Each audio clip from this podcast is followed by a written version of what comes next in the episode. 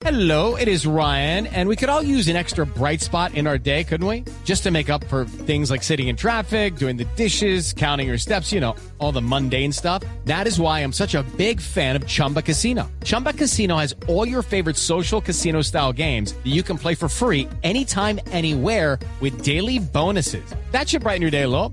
Actually, a lot. So sign up now at chumbacasino.com. That's chumbacasino.com. No purchase necessary. BGW. Void were prohibited by law. See terms and conditions. 18 plus. Seguimos conectados en Mañanas Blue. Desde este momento dirige Camila Zuluaga.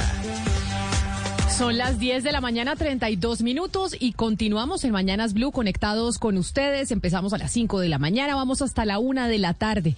Hoy miércoles, ustedes pueden, como siempre, mandarnos sus mensajes al 301-764-4108.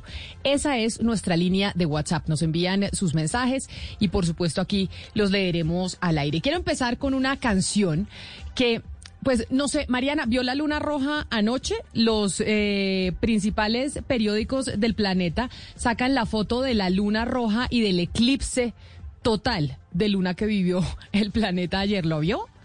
Oiga, no, porque el cielo en donde yo estoy estaba completamente nublado, entonces no la vi. ¿Pero usted la vio? Pues vi las fotos, es que vi las fotos, yo no la vi porque aquí en Colombia entiendo que no se pudo ver o yo miré por la ventana y no se vio, pero sí se vio en muchas partes del mundo. Hay una canción de Bonnie Tyler que creo que es un clásico que se llama Total Eclipse of the Heart, eclipse total del corazón.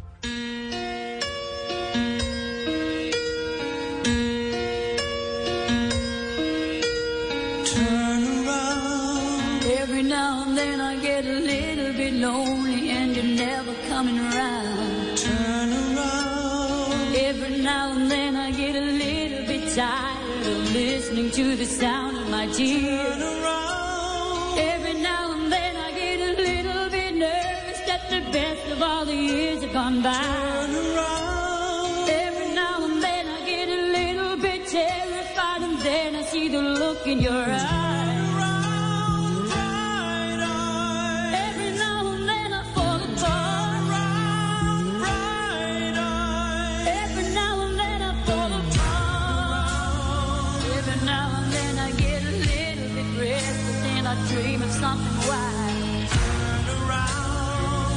Esta es canción de karaoke, Mariana, que yo la podría cantar a grito herido en la ducha, en la casa, en todos lados. Y obviamente no eh, pronunciando las palabras en inglés tan bien como usted. Pero sí creo que este es un clásico de que además creo que fue banda sonora de una película. ¿Usted la tiene en su cabeza? No, oiga, yo para las bandas sonoras soy pésima, no me corche así, por favor. Ah, no, ese es Gonzalo, el que se sabría exactamente qué- Exacto. cuál es la, la banda sonora. Pero Oscar, ¿usted qué hacía horóscopos para el periódico El Nuevo Siglo? ¿Era, no? ¿Usted era el que escribía los Sí, horóscopos sí, sí, para el Nuevo sí. Siglo?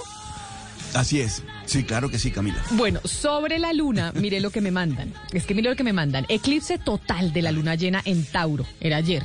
Esas cadenas que le envían a uno, como ayer estábamos hablando de la brujería, pues hablemos hoy de la, de la luna llena. Eclipse total de la luna llena en Tauro a 16 grados. Es un eclipse Oscar potente, que significa finales definitivos, cortes donde no hay vuelta atrás. Daremos vuelta a la página. Sí, señor. Entonces me dicen, este eclipse se da cerca a los nodos, invitándonos al crecimiento, la expansión, morir al viejo yo y abrirnos a un nuevo yo más libre y auténtico. Un movimiento que liberará, depurará y transformará. ¿Usted se sintió transformado eh, anoche con el eclipse? Pero le quiero contar, Camila, que muy poquito. Muy poquito, la verdad. Pero, pero me llama la atención la de la transformación, ¿sabe? Yo sí creo que estamos en nuevos tiempos. Yo creo que después de la pandemia, la humanidad entró en nuevos tiempos, sinceramente. Eh, no sé cómo lo llamarán, pues si es la luna o qué será, pero, pero yo sí creo que estamos como en otra onda ya. Mm, No sé si, si puede ser más espiritual, con qué tiene que ver Camila, pero yo lo siento así. Yo lo siento así porque, porque creo que tomamos conciencia realmente de lo que somos y de lo que podremos ser. Me parece que lo de la transformación me gustó esa, esa palabra allí en lo que usted acaba de decirnos. Pues esa es la descripción eh, que nos envían y que además una oyente al 301-764-4108 nos mandó esa descripción y nos dijo, Camila, ojo con la luna, el eclipse de luna, la luna roja que se vio en muchas partes del mundo. Por ejemplo, en Australia eh, nos envían imágenes de que se vio impresionante ese eclipse y bueno, por eso estamos oyendo este clásico de Bonnie Tyler que se llama Total Eclipse of the Heart.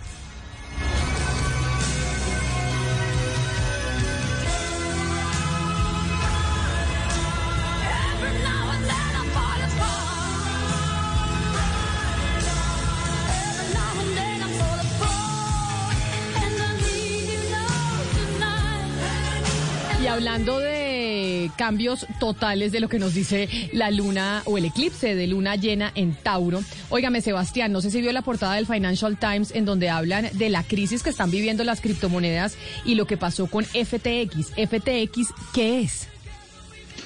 Sí, vi, vi que además eh, casi todo se, se derrumbó gran parte de las principales criptomonedas, eh, caídas del 6, del 7, del 8. FTX con, con Binance Camila es eh, una plataforma a través de la que usted puede adquirir varios criptoactivos. Le voy a poner un ejemplo que yo creo que los oyentes van a entender. Seguramente usted ha ido a, alguno, algún bazar o algún evento eh, de un colegio, de una universidad, en donde usted no compra di- directamente los chocolates o la comida con plata, ¿no? Que usted tiene que comprar como unos vales, usted ha ido. Sí, claro, pues los, los bazares del Sí. colegio. Eh, sí, entonces uno tiene que, eh, le dan a usted unos tokens o unos vales. Entonces un poco eso es esta plataforma. Usted adquiere una, una suerte, digamos, de, de dinero. eh, y a través de ese dinero, ya en, en FTX, usted pues puede adquirir más de 100 cri- cri- eh, criptoactivos. Va a la tienda de Bitcoin, va a la tienda de Ethereum o a otra tienda. Y es como un poco un dinero que es un instrumento, no sé si llamarlo monetario o una, una suerte de dinero. O sea, FTX, es- FTX es como Binance, donde uno puede tener unas billeteras y ahí ir a comprar las criptomonedas que existen. Eh, Sí. Bitcoin, Ethereum, Dogecoin, Una suerte de vales. señor Elon, Elon Musk. Como- Exacto, y, y el bazar, que este ejemplo que yo le ponía, pues las 100 tiendas o 200 tiendas, pues cada una es una de, de las diferentes de las criptomonedas que uno puede adquirir a través de, de, pues de este dinero digital. Ok, ¿y qué fue lo que pasó entonces? No, lo, lo, lo que ocurrió, Camila, es que las dos, digamos, las, eh, las dos plataformas más importantes que son Binance y FTX, parece ser que FTX eh, ha- se ha trascendido que tiene problemas importantes de liquidez. Entonces se especuló con que no pod- podía tener respaldo, pues los depositantes, las personas que tienen invertido su dinero allí, pues no podía haber respaldo y podía haber una corrida y FTX no podía devolver el dinero que esas personas tenían ahí. Salió el CEO eh, de Binance, que es eh, un- un- una persona que durante mucho tiempo ha sido pues importante en este sector, a decir que iba a comprar parte, pues se iba a adquirir a FTX para que los eh, depositantes se, se sintieran tranquilos. Mucha gente no, no creyó y por eso hubo esta corrida, Camila, y tantas criptomonedas perdieron su valor ayer. Incluso Bitcoin se derrumbó por debajo de los 19 mil dólares, cosa que no había ocurrido desde hace varios años. Pero lo que sí es cierto es que las criptomonedas han, venido perdiendo valor, Mariana, en, eh, en los últimos meses. Y sí es una realidad que ya los criptoactivos, pues, puede que estuvieran un poco más estables, menos entretenido el mercado de los criptoactivos. Pero esta es la portada del Financial Times hoy. Primera página, el gran escándalo que hay alrededor de FTX y cómo incluso Binance, que fue el que primero salió a darle como la puñalada por detrás a la gente de, de FTX, terminó comprando a esa plataforma, digamos, como esa plataforma en donde se adquieren esos criptoactivos. Exactamente. Lo que pasa es que, entonces lo que pasó también fue que el jefe de Binance, el, líder de esa compañía que se llama Changpeng Zhao, también dijo que de pronto, pues esto es lo que ha contribuido esta, eh, esta Alameda Research, que es, eh, digamos, la parte de FTX que tenía los problemas de liquidez, pues que su colapso es el que contribuye a la caída del cripto y que esto va a traer, pues de pronto, mayor regulación sobre la industria, atrajo mucho la atención no solamente de las personas, eh, de, lo- de los legisladores, sino también eh, pues de personas en general que ahora tienen miedo a meter su plata en cripto. Em, pero sí, esto es una caída muy impresionante, especialmente ahora que tenemos tasas de interés altas en Estados Unidos, pues la gente cada vez menos interesada en meter su plata en una, un, un activo de alto riesgo como lo son las criptomonedas y las mete entonces en, eh, pues por ejemplo, bonos de Estados Unidos que son mucho más seguros y ahora rinden más. No sabemos entonces qué va a pasar con las criptomonedas. Por ahora se han demorado mucho en subir de precio y pues con esto, que es un daño reputacional enorme, se estima que pueda demorarse aún más en recuperar ese precio que vimos tan alto hace un año, inclusive medio año. Lo que sí es verdad es que si esto estuviera regulado, por ejemplo, como el mercado financiero, que es el problema que hay con el tema de las criptomonedas, que no es un mercado que esté regulado, pasan este tipo de cosas.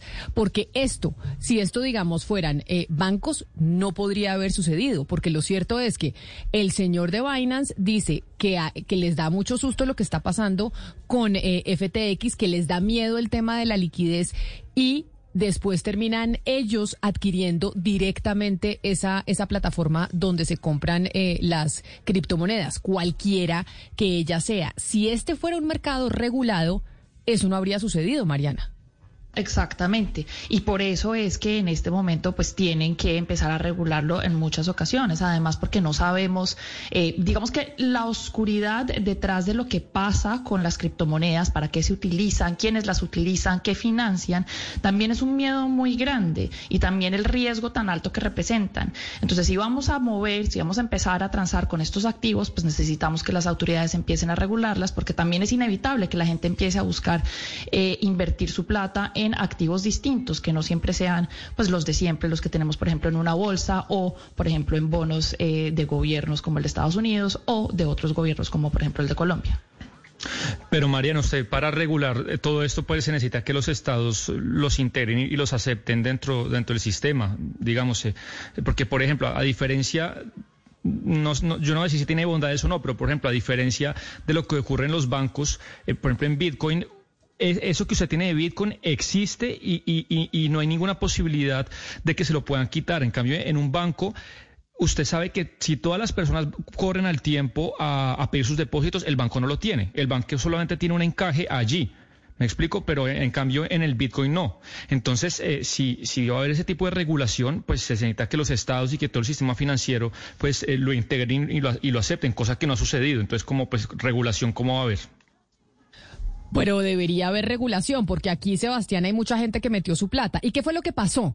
Que usted dice, bueno, yo meto 100 mil pesos, digámoslo así. Entonces voy a meter 100 mil pesos en, eh, en criptomonedas y voy a comprar Ethereum y compro Dogecoin y decido con- comprar eh, Bitcoin. Meto esos 100 mil pesos y los meto a través de FTX. Entonces usted puede utilizar FTX o utiliza eh, Binance, que son, digamos, como las dos grandes eh, plataformas en donde us- usted puede comprar esos criptoactivos. Y de repente, Coindesk, que es un sitio en donde usted recibe y puede encontrar toda la información de las criptomonedas y es el sitio, digamos, en donde más eh, se encuentra noticias sobre este tema, publica un artículo. Y publica un artículo diciendo, ojo, que eh, FTX tiene un fondo de inversión, que usted cómo era que dijo que se llamaba, Alameda Mariana era que se llamaba el fondo de inversión. Alameda Research, A la- exactamente. exacto, que, que, te- que FTX tiene un fondo de inversión que no le está yendo muy bien, que le está yendo mal y puede que FTX tenga problemas de liquidez. Si usted es un inversor y tiene esa plata a través de la plataforma de FTX, ¿usted qué es lo primero que hace? Pues dice, oiga, yo voy a ir a pedir mi plata. O sea, voy a decir, hágame el favor y me la devuelve y me la manda a una billetera o a una cuenta que yo tenga en, en los Estados Unidos o en Colombia, en donde, se, en donde se tenga la autorización. Cuando la gente empezó a pedir su plata, FTX se empezó a demorar en entregarla. Entonces, como si usted va al banco, Mariana, y dice, ay, buenas, es que vengo a recoger mi plática del, que tengo en la cuenta de ahorros y se le demoran. Entonces ahí empieza Sí. el pánico. Como Y se le demoran porque, porque no solamente yo voy, sino que va usted, Sebastián, Oscar y todos vamos a la misma vez a sacar nuestra plata de allá. ¿Y qué es lo que pasa? Que el banco no tiene la plata para devolvernos a todos porque la invirtió en otra cosa. Y ahí entonces fue Troya. El señor de Binance, que además del sector, pues le cayó encima también a los de, a los de FTX y aprovechando toda esta coyuntura es que compran ellos eh, desde Binance eh, FTX. Entonces, ese es, digamos, como el, que el problemón que hay hoy en el, en el mundo eh, de los criptoactivos, que es la portada hoy del, del Financial Times, porque mucha gente que estaba invirtiendo en ese sector, en el sector de las criptomonedas, pues perdió su dinero y perdió su dinero y mucho. Y ahí es donde digo yo, oiga, si esto estuviera regulado, tal vez este tipo de cosas no pasarían que esa es una regulación que hay en el sector financiero, por ejemplo, en los bancos, que se viene construyendo desde hace muchísimo tiempo y que hoy con este tipo de cosas que están pasando con el mundo de las criptomonedas, pues nos damos cuenta que sí funcionan y que la reglamentación es importante. Así, por ejemplo, Sebastián, desde su sector digan, ay no, hay que dejar libertad a los mercados. No, hay veces que las regulaciones son importantes para que este tipo de cosas no sucedan. No, yo no, yo no digo que la regulación no sea importante, pero también con todas las regulaciones que hay todo, acá por ejemplo, pues hubo un desplome de la mayor corredora de bolsa del país, ha habido crisis financieras desde que el, dólar se, se desterró se, o, o, le soltó la mano al oro, ha habido cuántas crisis financieras en un mercado que es súper regulado como el financiero, digamos, no digo que no debe haber, pero la superregulación y todo lo que hay no nos ha impedido que el mundo atraviese muchas crisis financieras y gente que también pierde su plata, sus hipotecas, corridas bancarias, eso también existe. Sebastián, a mí me da mucha pena, pero creo que el ejemplo de que la falta de regulación es lo que ha llevado a las crisis financieras es la crisis financiera del 2008.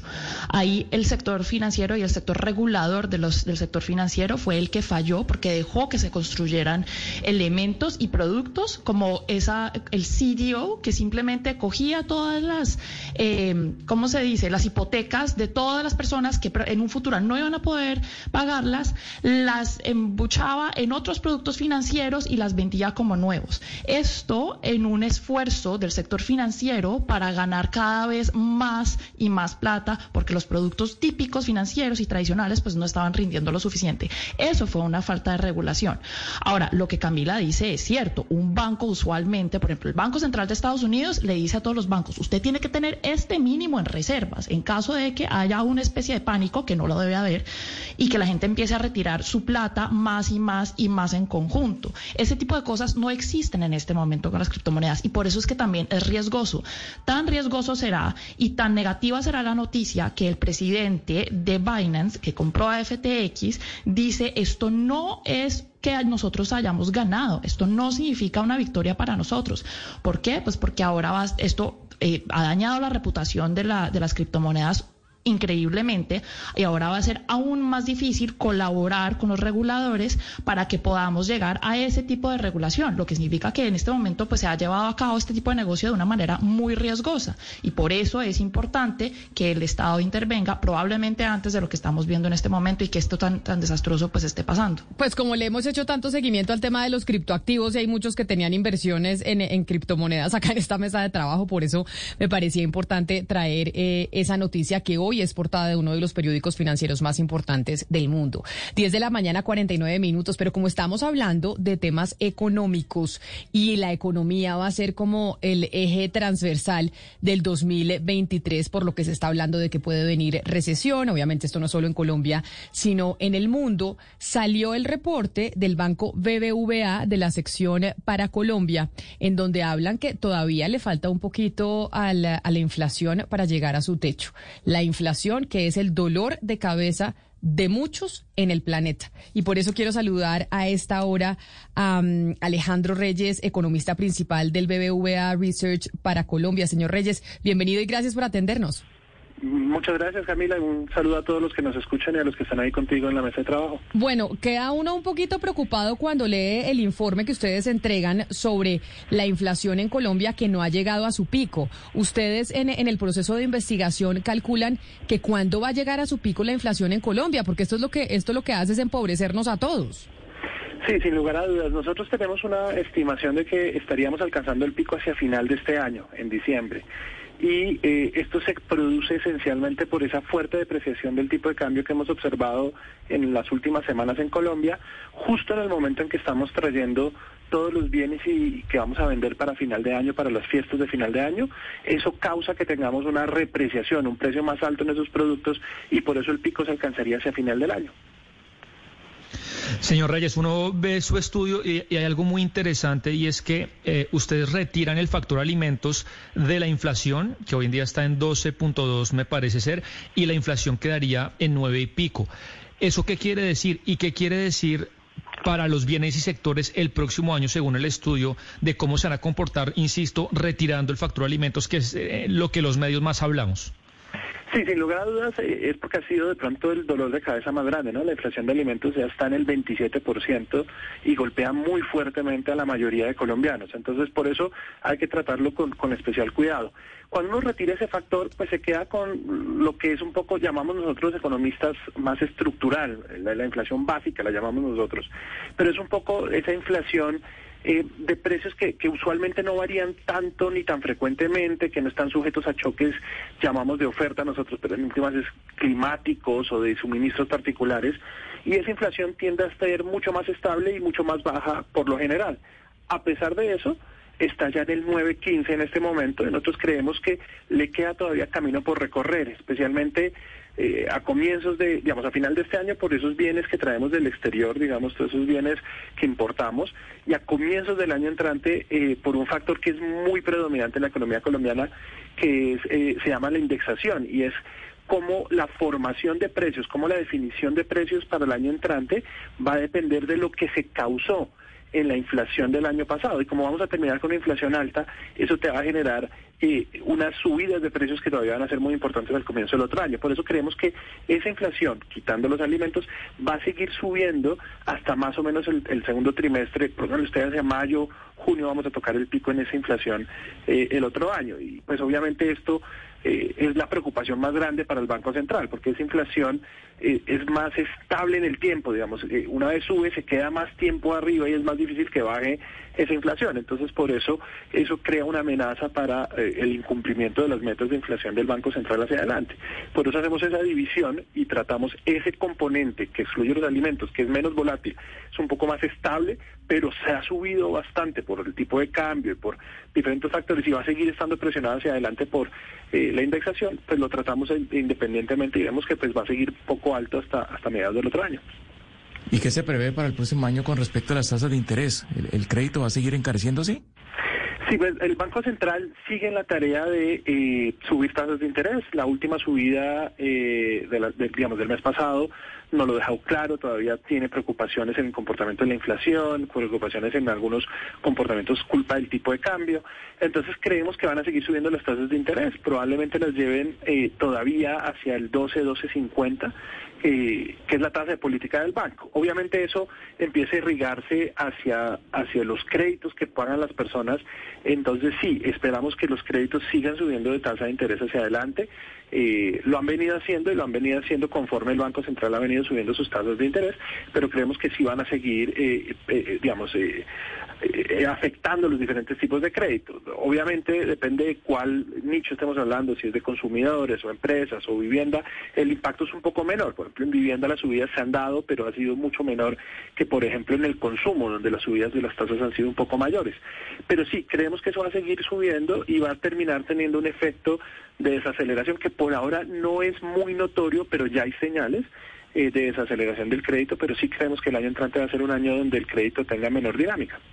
Dentro del informe que ustedes presentaron desde el Banco BBVA, otra de las cosas que dicen es que no solo los alimentos son los que están eh, subiendo de precio, sino, por ejemplo, también los tiquetes aéreos o los planes eh, turísticos o salir a comer fuera de la casa en eh, los restaurantes.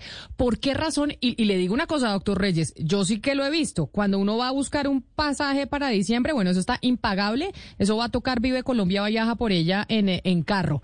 ¿Por qué razón esos puntos eh, de la canasta secundaria son los que más han subido de precio. Sí, Jamila, hay, hay, varios temas que son, son interesantes. Uno es el tipo de cambio. El tipo de cambio es supremamente importante en muchos de esos productos. En el caso, por ejemplo, de restaurantes, uno pensaría, no, pues hombre, los restaurantes eso es un servicio local, pero resulta que hay muchos productos de alimentos que ellos demandan que se han venido afectando por, por tipo de cambio. Nosotros importamos muchos productos agrícolas también. Entonces tenemos un efecto del tipo de cambio importante, que se hace más notorio, por ejemplo, en los temas de turismo y en los temas de etiquetes aéreos. Eh, la mayoría de etiquetes aéreos están tasados en dólares o componentes del etiquete aéreo están tasados en dólares. Entonces, si tú tienes una depreciación importante del tipo de cambio, que es lo que venimos observando los últimos cuatro o cinco meses en Colombia, pues eso te genera un mayor costo. Y eso coincide también con, eh, con momentos estacionales. Estamos justo en el momento en que todo el mundo está planeando sus vacaciones de fin de año. Entonces coincide una depreciación muy fuerte del tipo de cambio con un momento en que la gente está planeando sus vacaciones de fin de año. Hay una alta demanda por esos productos y eso es lo que les permite subir más, más de precio. Ahora, hay otro grupo de productos que eh, tiene un efecto, que también son importados, obviamente también tiene un efecto por tipo de cambio, pero además han llegado eh, a tener problemas de abastecimiento. Ese cuento famoso de los cuellos de botella globales, que ha bajado un poco el tono en el mundo, en Colombia siguen vigentes en algunos productos, por ejemplo vehículos. Tú sigues teniendo grandes listas de espera en el tema de vehículos. tú vas a un concesionario y, si te va bien está en tres meses tu vehículo, pero pues hay listas de espera hasta año y medio. Y hay mucha demanda por esos productos. Entonces, cuando esos factores coinciden, digamos, unas presiones de tasa de cambio, de disponibilidad de productos, con factores de una demanda todavía fuerte, que es lo que sigue exhibiéndose en la economía colombiana, pues tienes o tiendes a ver subidas de precio mayores, ¿no? Investigador Reyes, uno pues se pregunta o todos nos preguntamos qué tan doloroso va a ser eh, el antídoto para bajar la inflación, que sabemos que se con las medidas del banco. Y hay algo que me llama mucho la atención es las estimaciones del mismo Banco de la República, que son mucho más pesimistas que la de centros como el suyo, como el Fondo Monetario Internacional. Y acá le leo, eh, el, último eh, estimación del Banco de la República cree que en el tercer y cuarto trimestre del próximo año Colombia técnicamente entra en recesión, es decir, la economía va a decrecer en la segunda parte del año. ¿Usted está de acuerdo con eso? Y si no, ¿por qué el banco es tan pesimista respecto a, estudios como el de ustedes o, otras entidades? Sí, nosotros no, somos muy diferentes en los números a lo que está esperando el Banco Central. Nosotros tenemos un pronóstico del 0,7 del crecimiento del otro año. Banco Central lo acaba de actualizar a 0,5, digamos, son números muy similares, la verdad, al final de cuentas.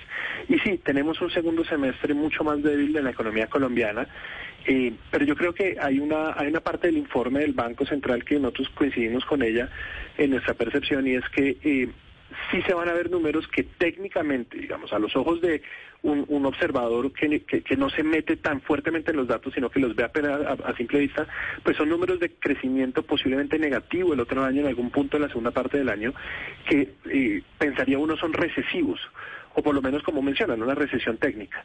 Pero resulta que lo que está haciendo la economía colombiana es una corrección desde niveles de gasto muy altos. Cuando tú observas la economía colombiana en la región ha sido la de mejor recuperación en términos macroeconómicos y esa recuperación se ha dado mucho a partir del consumo de los hogares. Entonces tienes un consumo que quizás está yendo a un ritmo más fuerte del que podríamos eh, manejar. ¿Cómo lo estás viendo tú? ¿Cómo se termina viendo que, ese ritmo es muy fuerte? Porque ves que los hogares han optado por dejar de ahorrar. Las últimas cifras del DANE muestran que el ahorro de los hogares ha caído fuertemente. Lo segundo, el crédito sigue creciendo en unas tasas muy importantes. Y lo tercero, has tenido unas bonanzas en, no sé, remesas, café, eh, diferentes factores que te han irrigado capacidad de gasto en la economía. Si tú en ese contexto de vacas gordas no fuiste capaz de ahorrar, es que estás gastando de pronto demasiado. Y eso es lo que nos está pasando. Entonces lo que va a ocurrir el año entrante es una moderación de ese gasto, digamos, una moderación hacia algo más sostenible, más viable, que se pueda mantener en el tiempo. Si no lo hacemos, eventualmente nos va a pasar lo que le pasa a los hogares cuando no hacen juicioso su tarea de presupuesto, y es que se quedan colgados al final de mes y no van a poder eh, consumir lo que necesitan consumir durante el mes. Digamos, al fin y al cabo los termina, eh, digamos, eh, mordiendo un poquito esa, esa historia del gasto en exceso. Por eso es que está esa desaceleración de la economía colombiana, que a primera vista puede sonar a recesión, pero nosotros creemos que es un concepto un poco más de corrección saludable, lo llamamos nosotros, la República creo que lo llamaba conveniente, de la economía colombiana, no recesivo necesariamente. Pero sí vamos a estar en un contexto, en estos días salían varios informes globales de una recesión global en 2023, entonces va a ser un escenario que va a estar mezclado por esos factores, entonces sí lo vamos a sentir un poco más recesivo y va a ser doloroso. Y está siendo doloroso, como lo mencionaste tú, porque hay una subida muy importante de tasas de interés, no solo en Colombia, en el mundo en general, pero también porque eh, estábamos en un momento como de efervescencia del gasto de la gente después de la pandemia, y que se tiene que moderar un poquito porque no es sostenible en el largo plazo. Entonces, esos factores todos van a combinarse y va a haber un, un escenario de menor actividad o menor crecimiento esperado en 2023. Pues me quedo con lo que usted dice, doctor Reyes, y es que no es recesión, sino corrección del mercado, porque me parece que suena optimista entonces eh, la predicción. Mil gracias por, por atendernos el día de hoy. A ti, Camila, y a todos, muchas gracias. Un saludo muy especial. Lo mismo. Como padres sabemos que nuestros niños son curiosos y no siempre podemos evitar que se ensucien jugando, se pongan lápices prestados en la boca o se expongan a estornudos de otros. Pero sí podemos ayudar a protegerlos del COVID-19. Mantén a tu familia más saludable con vacunas y dosis de refuerzo. Encuentra un sitio de vacunación cerca de ti en myturn.ca.gov. Un mensaje del Departamento de Salud Pública de California.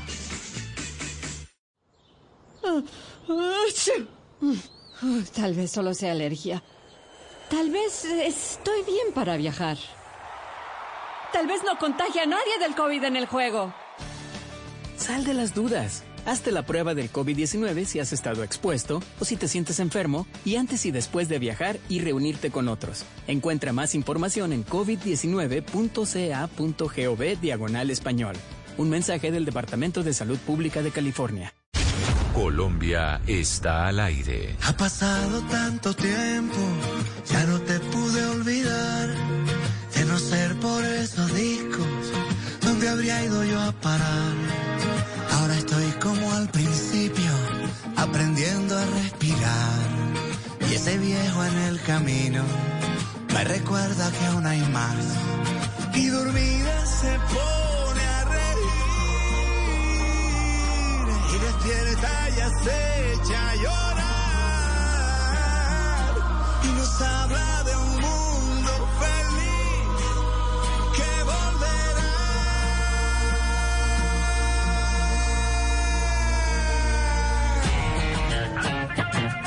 11 de la mañana, tres minutos. Siempre es un placer escuchar a Carlos Vives y su canción, esta canción que se llama Tumbando Muros. ¿Por qué? Porque esta va a ser la primera canción original del Club de los Graves, eh, Oscar que es una nueva serie de Disney Plus que va a ser protagonizada por Carlos Vives y que se va a estrenar el próximo 30 de noviembre con sus primeros cinco episodios. No para Carlos Vives, ¿no? O sea, este señor ya cuántos años tiene y no para.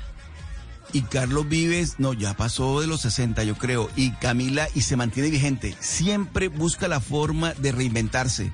Él eh, hace poco produjo una, una, un, un- un- hizo un trabajo muy bueno sobre la cumbia. Espectacular, espectacular. Eh, de los pocos artistas colombianos que se han preocupado, por ejemplo, por la cumbia. Entiendo que está trabajando al- algo sobre el porro sabanero. Es decir, Carlos Vives vive muy pendiente de nuestro folclore, pero además está siempre internacionalizando. Recuerda usted, Camila, que fue Carlos Vives el que, el que reinventó el vallenato, el que lo internacionalizó con sus clásicos de la provincia. De tal manera que Carlos Vives siempre se está reinventando. Y este producto que está lanzando, por ejemplo, esto que me parece espectacular. Tiene 61 años, Camila. No, no, no sé en dónde los Sí, tiene ya. porque no se le notan. Ya pasó los 60, sí. Sí, sí, es, es, es, es roba años, como decimos acá en el Valle del Cauca. Come Los años. 61 años, no, bien, bien, bien llevados. Carlos Vives se mantiene no solamente eh, en su aspecto físico, sino en su carrera artística. Ahora en Disney y bueno, y con nueva producción musical también. Por eso es que digo que este señor no para, no para. eh, Carlos Vives y ahora pues va a tener esta serie en eh, Disney Plus. Y pues esta es la primera canción que se llama Tumbando Muros de esa serie en donde él es el protagonista. Como al principio, aprendiendo a respirar. Y ese viejo en el camino me recuerda que aún hay más. Y dormida se pone Y despierta y acecha a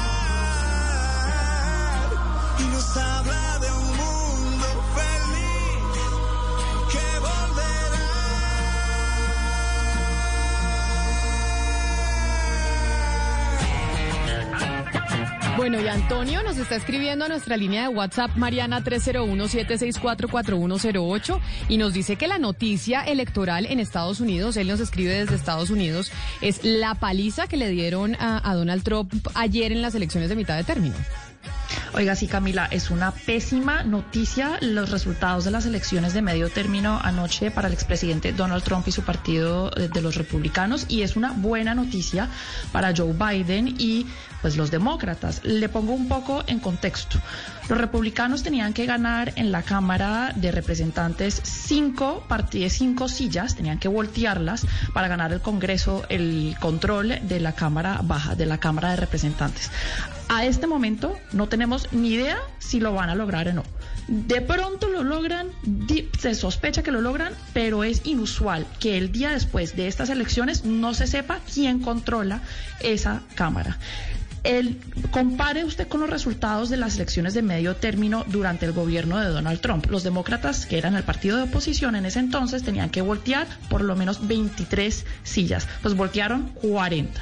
Entonces, el- ese contexto es muy importante para entender cómo le fue de mal al, partido de los republicanos en eh, las elecciones. El Senado todavía no tenemos ni idea quién eh, va a ganar. Hay unas elecciones en unos estados muy reñidas, los estados de Georgia, los estados de Nevada y Arizona. Parece que en Georgia van a tener que hacer la elección otra vez porque los, los resultados están así de reñidos, no se sabe bien cuál va a ganar. Em, estamos esperando a ver si en Arizona gana, por ejemplo, el señor Mark Kelly eh, y en Nevada gana la señora Catherine Cortés. Y si ellos logran ganar eso, pues los demócratas quedan en control de la Cámara Alta del Senado. Si no lo logran o si logran solamente una de esas dos sillas, pues se tendrá que esperar a diciembre para ver quién va a controlar esas, eh, esa Cámara. Mm, Creo que, pues no sé, los encuestadores se descacharon un poco porque no, lo que no esperábamos era que a estas alturas del partido no supiéramos quién era el claro ganador de estas elecciones. La inflación parecía ser un tema muy importante en la mente de los votantes, pero parece que, por ejemplo, otros temas como el aborto, eh, Obamacare, el acceso a la salud, también fueron muy importantes. Ahora, lo que sí tenemos que decir es que Florida fue la excepción del país, ¿no?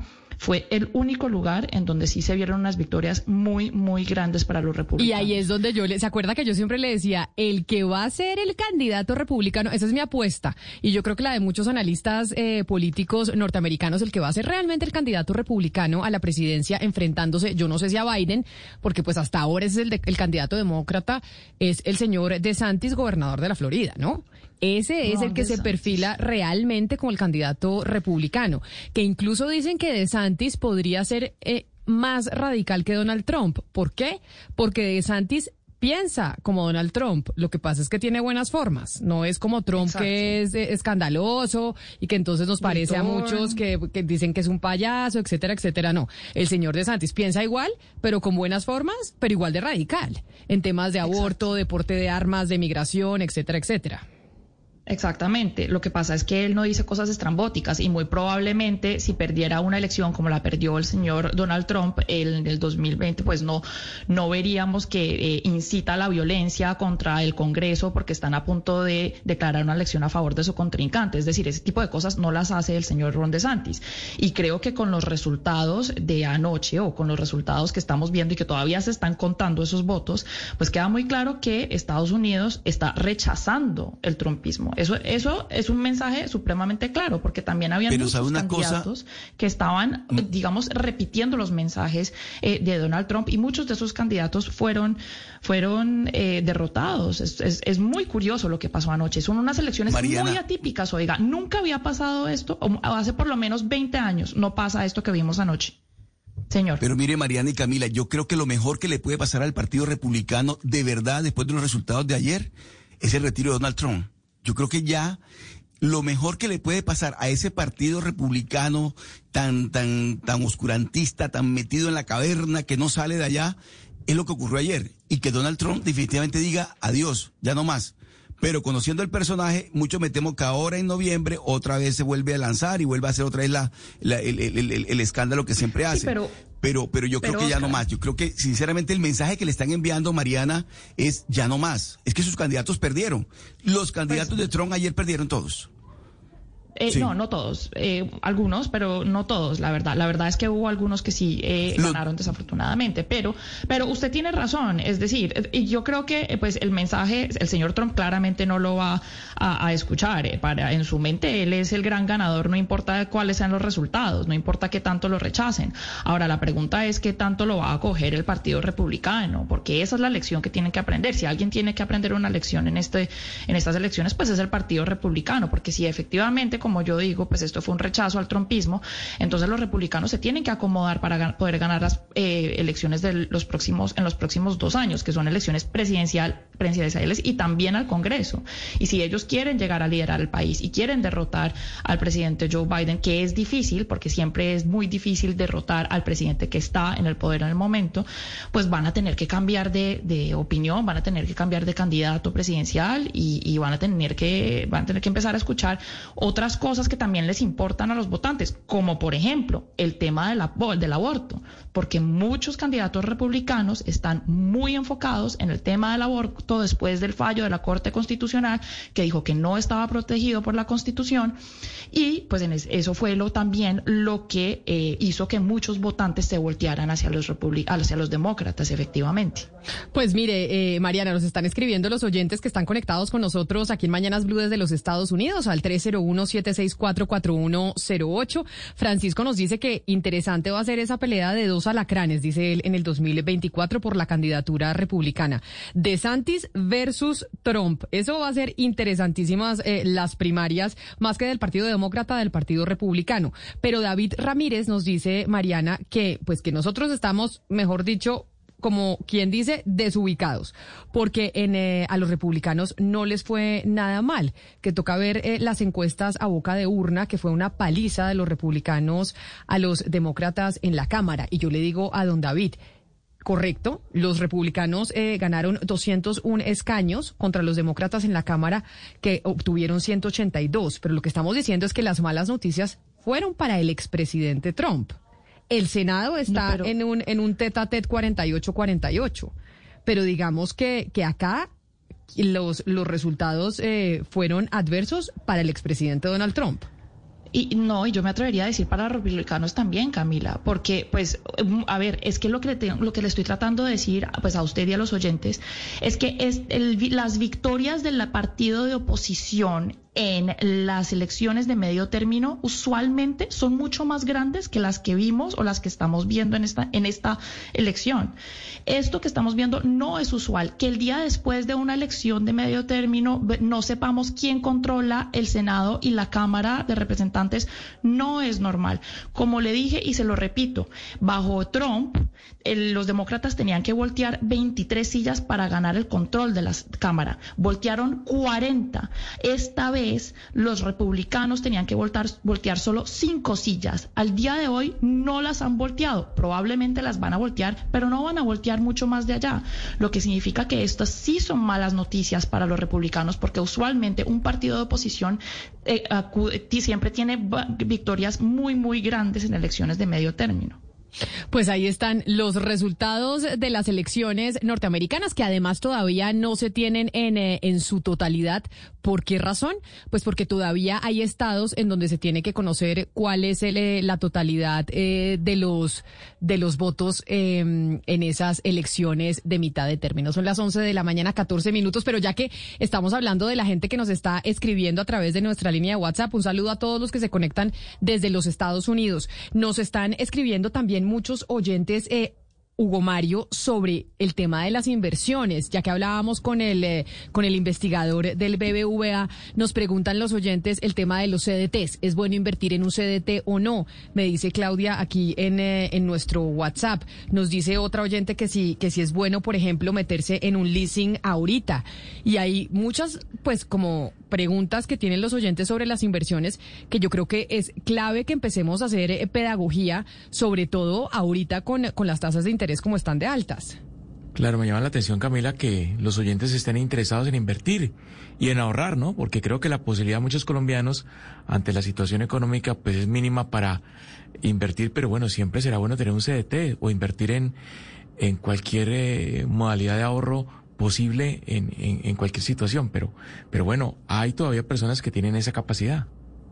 Pues por esa razón, por esa cantidad de preguntas que nos están mandando los oyentes a esta hora sobre qué, cómo deben hacer las inversiones, qué debemos hacer con la tarjeta de crédito. Bueno, yo le digo, Hugo Mario, no vaya, no vaya a mandar nada más de una cuota con la tarjeta de crédito porque la, va a pagar casi que tres veces más lo que El usted está- o Sí. más, porque está como a 38, ¿no? Quedó la tasa de, de- de usura, Sebastián, en estos momentos para las tarjetas de, de crédito.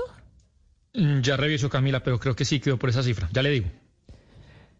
Pues vamos aquí a responderle a nuestros oyentes cuando tengan consultas económicas de esas cosas de cómo vamos a invertir, qué debemos hacer. El panorama en el 2023 no va a ser fácil. Y acá queremos contactarlos a ustedes con expertos que les respondan esos interrogantes de cómo manejamos eh, nuestro dinero, cómo manejamos el bolsillo con miras al próximo año. ¿Cómo manejar el bolsillo en una época de incertidumbre financiera? En Mañanas Blue, el dato.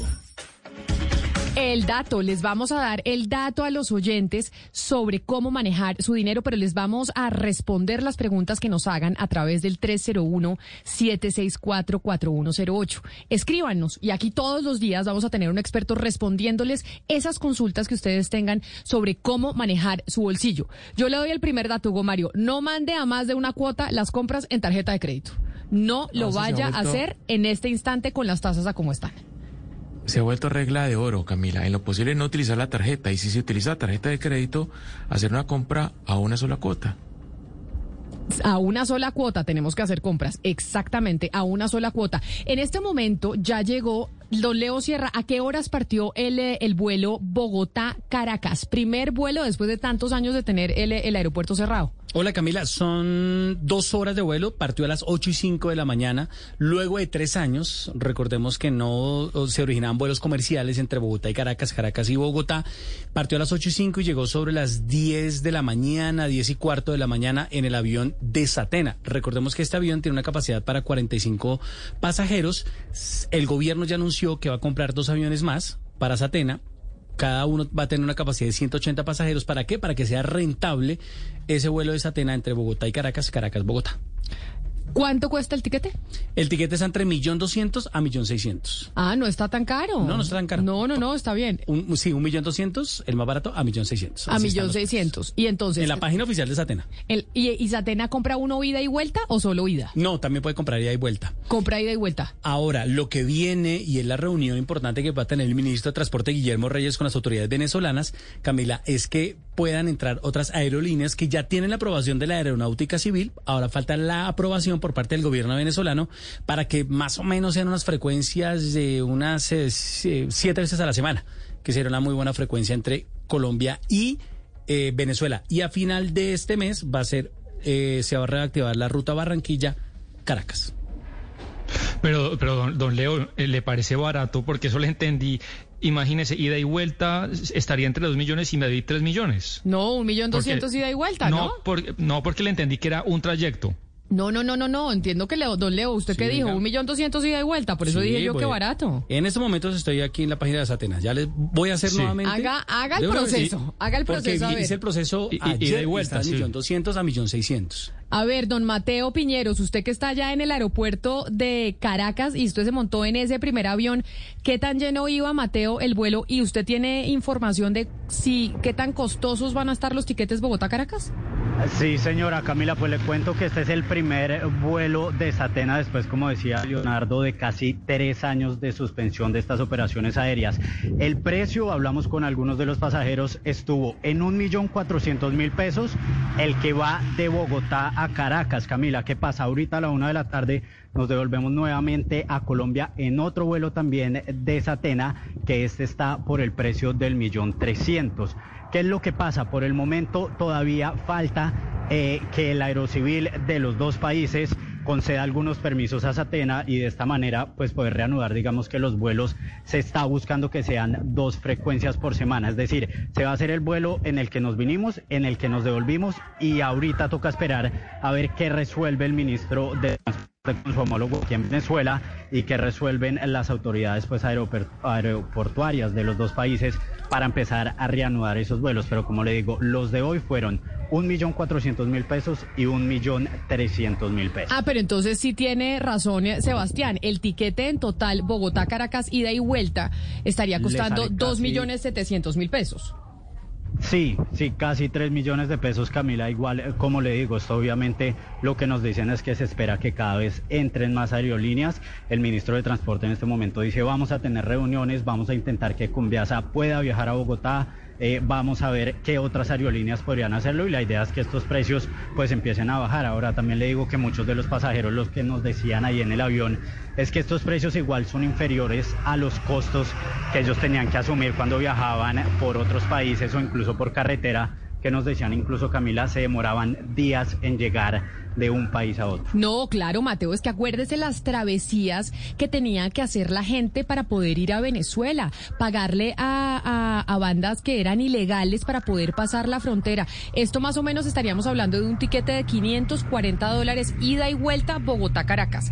Claro que no es tan barato, pero esto es mejor que el panorama que teníamos antes, sin lugar a dudas. Es que los dramas que contaban las personas, de hecho, Oscar, aquí tuvimos a varios, eh, varias historias sobre eso, sobre cómo aquellos que estaban viviendo en Argentina, que se habían ido eh, de Venezuela por la situación eh, política y económica, querían ir a visitar a sus familias y bueno, la odisea que tenían que pasar para poder llegar. para esta época, para llegar, la- casi que llegando diciembre, usted se acuerda, era una, era de verdad una tortura, era tortuoso llegar a Colombia porque había que meterse por las trochas y todo lo demás. Pero de todas formas, Camila, el solo hecho de que ya esté habilitada la ruta Bogotá-Caracas y futura, y en el futuro Barranquilla-Caracas, hombre, es una muy buena noticia porque le facilita la vida a muchas personas. Yo a sí muchas- creo. a mí no me parece, yo- a mí no me parece que sea tan costoso como, como Pero además, los- ¿sabe de Oscar? Sebastián. Yo pienso que es un gana-gana para ambas naciones. O sea, sí creo que es un Claro, gana-gana en términos claro, económicos. su- es, es un gana-gana volver a conectar a Venezuela con Colombia, sobre todo por la cantidad de venezolanos que hay aquí en, en nuestro país y también la cantidad de colombianos que hay en Venezuela.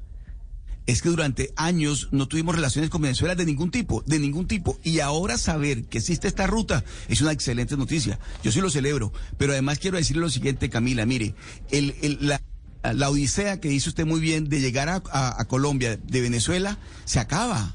Y eso quiere decir más tranquilidad, menos costo, todo lo que significa eso. Entonces, de tal manera que yo sí creo que es una excelente noticia. Me escribió un oyente, Sebastián, al 301-764-4108 que se llama Carlos. Y Carlos me dice, Camila, entiendo que, que, a Venezuela le quedó debiendo plata a las aerolíneas cuando comenzó la crisis y las nacionalizaciones, que por eso seguramente no quieren las aerolíneas saber nada por ahora de volver a abrir vuelos eh, a Venezuela, que volvería la tarifa pues un poco más competitiva y el, y el tiquete más barato que 540 dólares en promedio. No, de acuerdo con el oyente. Y, yo también aplaudo lo que está haciendo Gustavo Petro. A mí me parece una maravilla, pero un poco habla de que estamos pues en una precariedad con, eh, con el país más importante de nosotros, donde hay más colombianos viviendo eh, allá, con gente, con familiares. Pues que claro, Camila, yo soy empresario y, y las fotos están muy bien y esta recuperación de la confianza está bien, pero eso toma años. Hablamos de un país que tenía un presidente que se sentaba en, en rueda de prensa y llamaba a empresarios para comunicarles que les expropiaba todas las empresas y que iba caminando por las calles de Caracas y yo quito, yo pongo y es el mismo régimen. Entonces yo creo que los empresarios irán tanteando a ver cómo va la cosa y Oscar.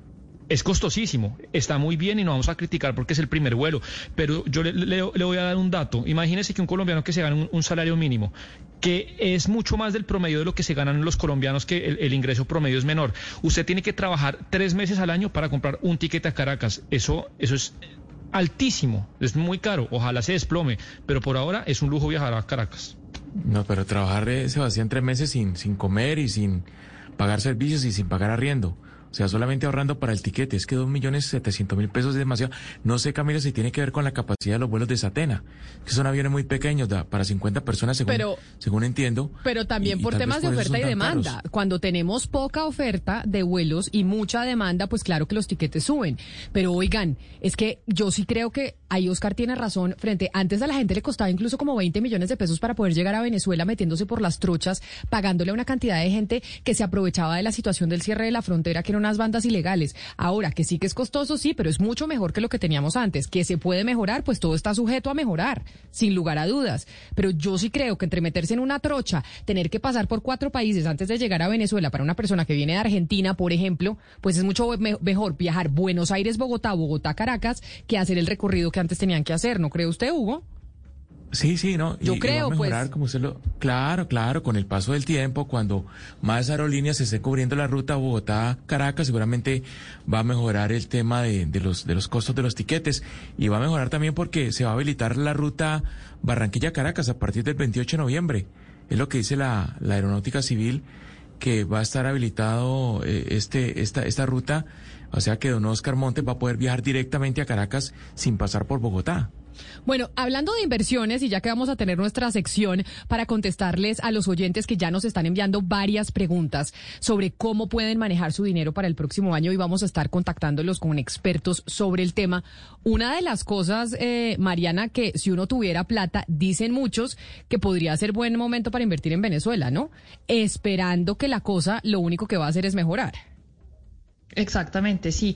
Eh, Mejorar, pero mejorar, para mejorar también, pues tenemos que entender que ya que Colombia pues está eh, restableciendo una relación comercial y diplomática con Venezuela, pues eh, también tiene que entender eh, con qué se está metiendo. Y me gustaría de pronto recordar una frase de Juanita Godebertus, que ahora es la directora de las Américas para Human Rights Watch, que nos dijo aquí en estos micrófonos.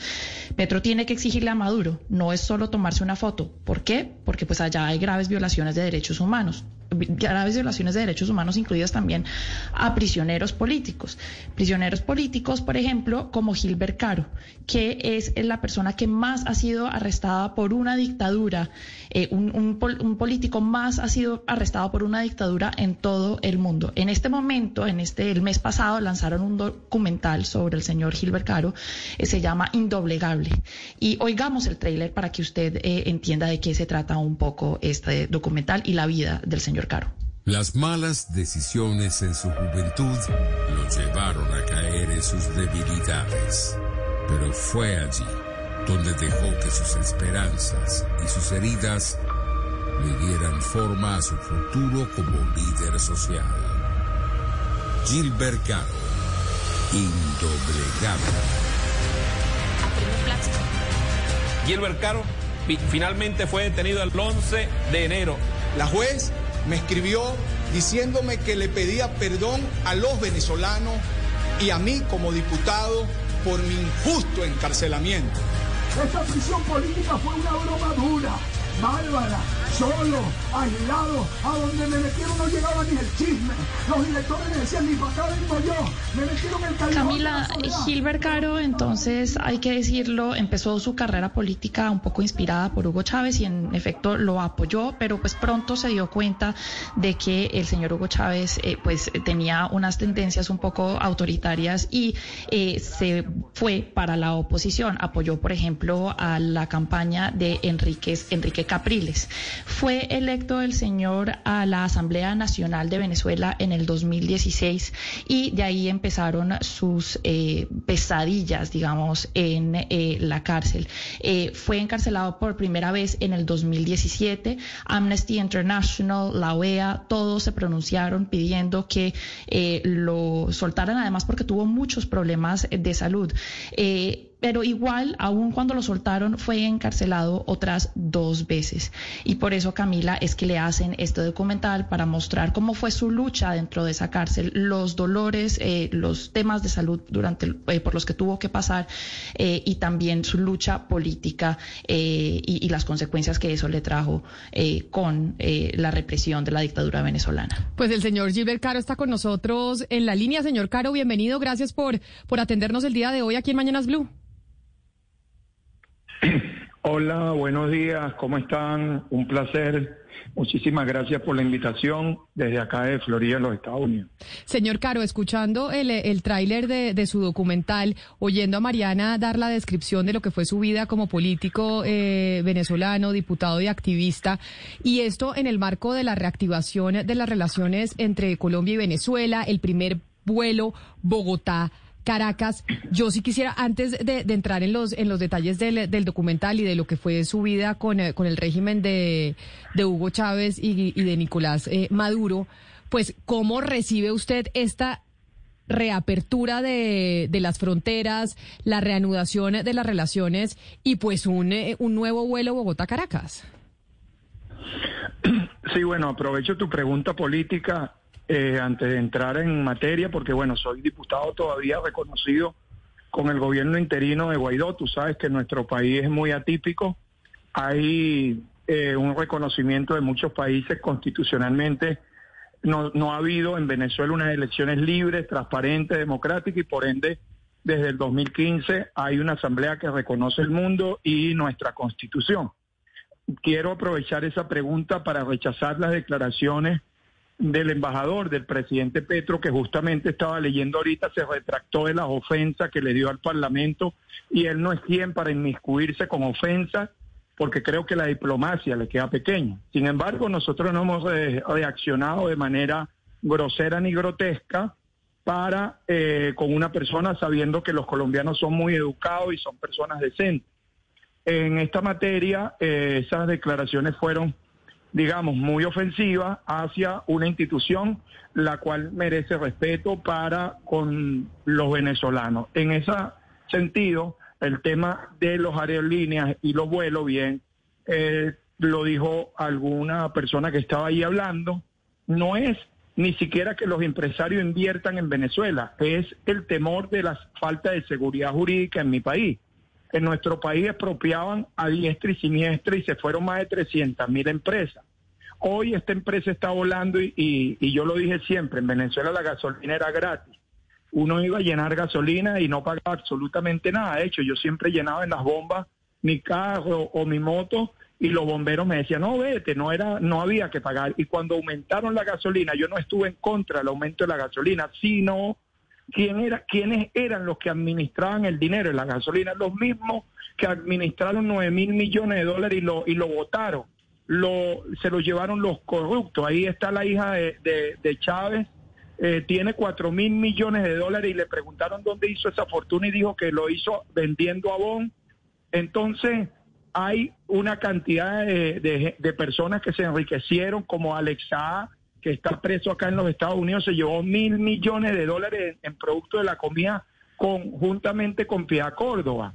Ella está en Venezuela haciendo dinero y habla de que en Venezuela no hay problema. Claro que nosotros tenemos un grave problema cuando un ciudadano no puede comprar ni siquiera un ticket para volar. Entonces, el 80% de nuestro país está preso porque no tiene poder adquisitivo para comprar un boleto, que es algo insignificante. Yo en este país viajo de un estado a otro porque trabajo en Washington y vivo en Florida y el tiquete me cuesta 60 dólares cuando el poder adquisitivo es de 4 mil, 6 mil dólares mensual. En mi país son 2 dólares y hacia eso yo me refiero. Y está bien que abran los vuelos porque Venezuela y Colombia siempre tuvieron una hermandad, pero quien cerró la frontera fue Nicolás Maduro por miedo a que los gobiernos que lo criticaban este, y le han hecho frente, como ellos son tiránicos y dictatoriales, ellos no aceptan crítica de nadie, ellos no son tolerantes y por ende me metieron tres veces preso porque fui el primer diputado del mundo en, en violarle su inmunidad parlamentaria. No conforme con eso, lo hicieron consecutivamente hasta que me dieron una orden de captura porque me iban a matar, tuve que salir. Yo era candidato a la alcaldía de Caracas en noviembre del año pasado y este, empezó una persecución en en contra de nuestra organización política Voluntad Popular, la cual dirige Leopoldo López y yo soy su suplente en el partido. Soy el segundo al mando, gracias a Dios. Fui electo en, el partido, pero quiero también aclarar, yo nunca simpaticé o activé con Chávez. Escuché muchísimo a Chávez, vengo de una comunidad muy pobre, pagué 10 años por un crimen que no cometí. Y el tema es que ellos no toleraban que yo viniendo de abajo, porque no soy oligarca, no soy capitalista, digamos, del capitalismo salvaje, porque creo en el capital, no soy comunista. Entonces ellos me decían, Gilbert, tú eres de nosotros, tú eres, yo le decía, yo no soy de ustedes, yo soy de mi mamá y soy de Dios. Esa mal llamada revolución socialista, entre comillas, porque yo viví en Suiza, he viajado a España, Y Señor Caro, pero lamentablemente en Venezuela no hay socialismo. Espérenme un segundo antes de, de- de continuar con su historia, porque veo que se está devolviendo un poco y ya que dio ese contexto quisiera saltar Sí, entonces a, una- una- un contexto. No, tranquilo. Quisiera saltar a ver si nos da un poco de contexto de lo que fue eh, su vida eh, en esas cárceles en Venezuela, porque usted tuvo muchos problemas de salud y además lo transfirieron de una cárcel a otra sin, sin el gobierno informar, sin informarle a su familia ni nada. Cuéntenos un poco cómo fue esa experiencia eh, de estar encarcelado y, y, pues sí, de, ser enviado a esas cárceles por el régimen de Nicolás Maduro. Sí, bueno, mira, en el 2017 yo, mi eh, novia venía, se acabó el matri, se acabó, nos íbamos a casar. Ella venía, vino de Suiza, eh, fuimos a Cúcuta, porque en Venezuela había una escasez impresionante. En el 2017 no había comida. Yo fui a Cúcuta a comprarle comida a mi mamá, a comprar unos cauchos para dos vehículos y cuando regresé me dieron una orden de captura, un tal comando antigolpe. El ex gobernador Vierma Mora, que era muy cercano ahí en Táchira, él dice que capturen al diputado Gilbert Caro y me, me capturan con Stacy.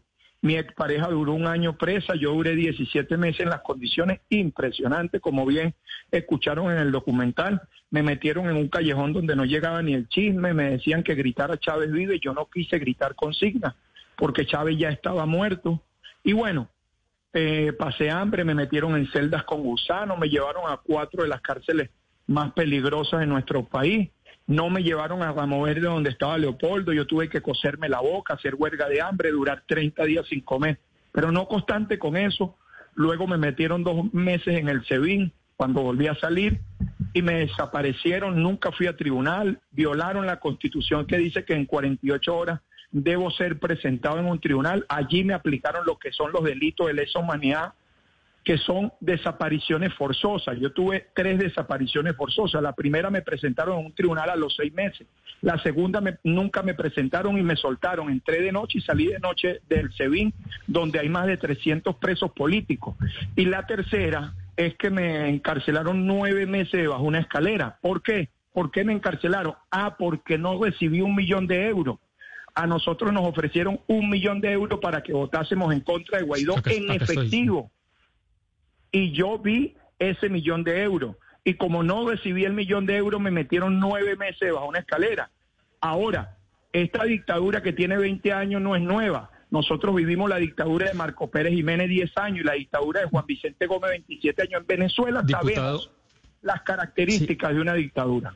Sí, sí, diputado. Y de esas características hay algo que me da curiosidad y, quisiera que nos cuente, porque generalmente las dictaduras tienen siempre unos cuerpos policiales, pero que también son medio cuerpos paramilitares que persiguen, que eh, abusan de, de la oposición, de las disidencias, de las minorías. En su caso, ¿cómo fue? ¿Cómo funcionan en la calle y en, el tema de inteligencia lo- los cuerpos policiales del Estado para asesinar y, y encarcelar a opositores y minorías, como fue su caso?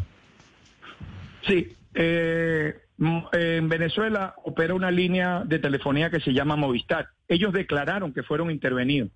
Le pagaron mucho dinero para que entregaran nuestras llamadas. Ah, yo tuve que cambiar de teléfono 20 veces. Yo nunca dejé de estar con un funcionario en la puerta de mi casa. En la celda siempre tenía un funcionario. Ellos aplican lo que eh, llaman un libro que se los recomiendo 1984. Y si esa característica la ven en Colombia y se fractura la democracia, porque el destino de Colombia se va a ver en dos pasos.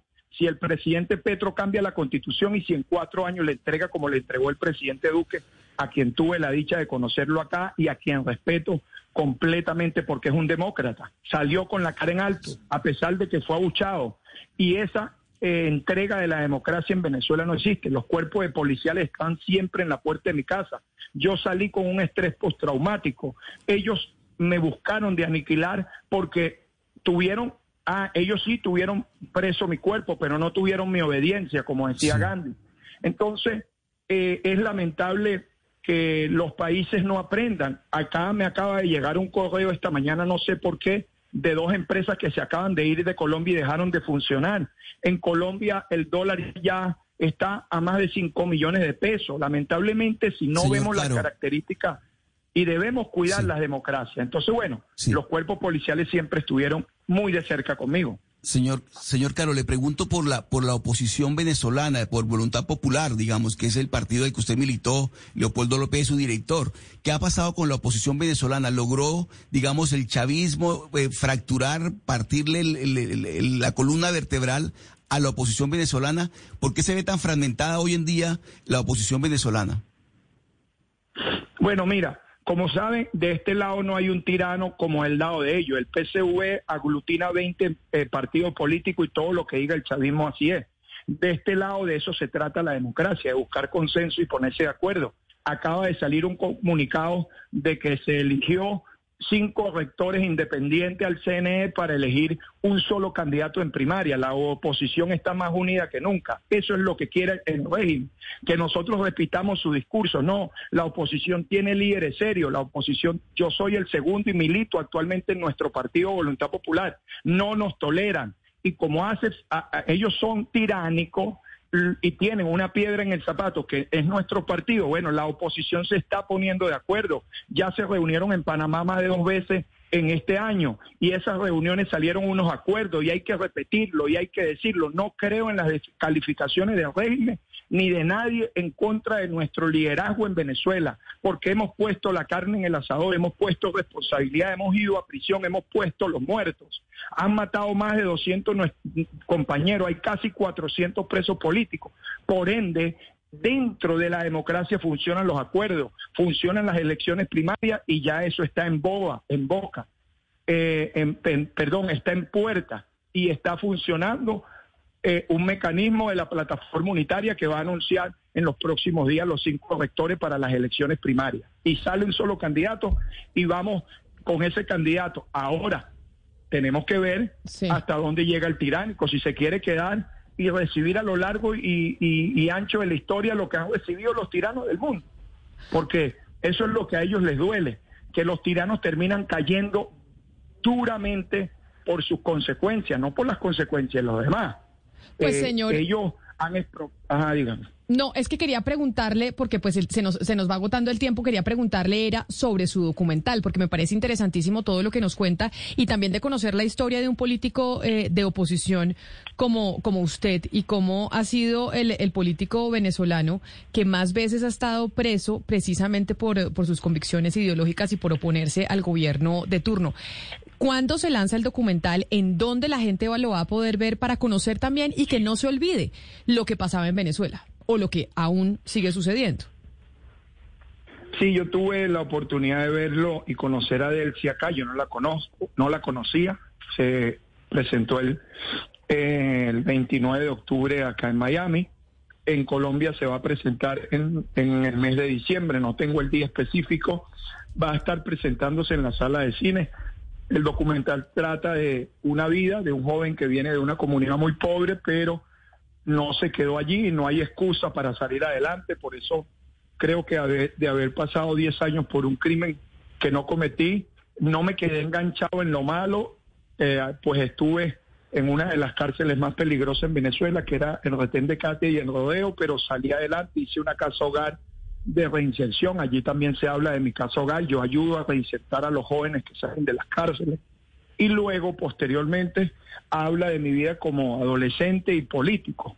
Yo creo que la política también es parte y funciona como un sistema penitenciario y por eso tuve éxito en ganar las elecciones como diputado y ser candidato a la alcaldía y aspirar ser ministro de Asuntos Penitenciarios o poder aspirar a otros cargos porque tengo derecho como venezolano. Espero volver cuando se recupere la democracia, pero en Colombia va a estar disponible en el mes de diciembre y espero lo disfruten porque es un regalo de una historia y discúlpame que hable en primera persona, que enriquece la democracia, enriquece la vida humana y habla Gilbert el humano. Indoblegable se llama ese documental de Gilbert Caro, precisamente que se podrá ver en las salas de cine en diciembre de este año en nuestro país. Señor Caro, mil gracias por, por atendernos y regalarnos estos minutos y darnos algunas pinceladas de lo que ha sido su historia como político en Venezuela. Feliz resto de día para usted allá en la Muchísimas Florida. gracias. Muchísimas gracias a ustedes, chao, y un abrazo a mis hermanos los de Colombia. Espero que resguarden su democracia. Un abrazo.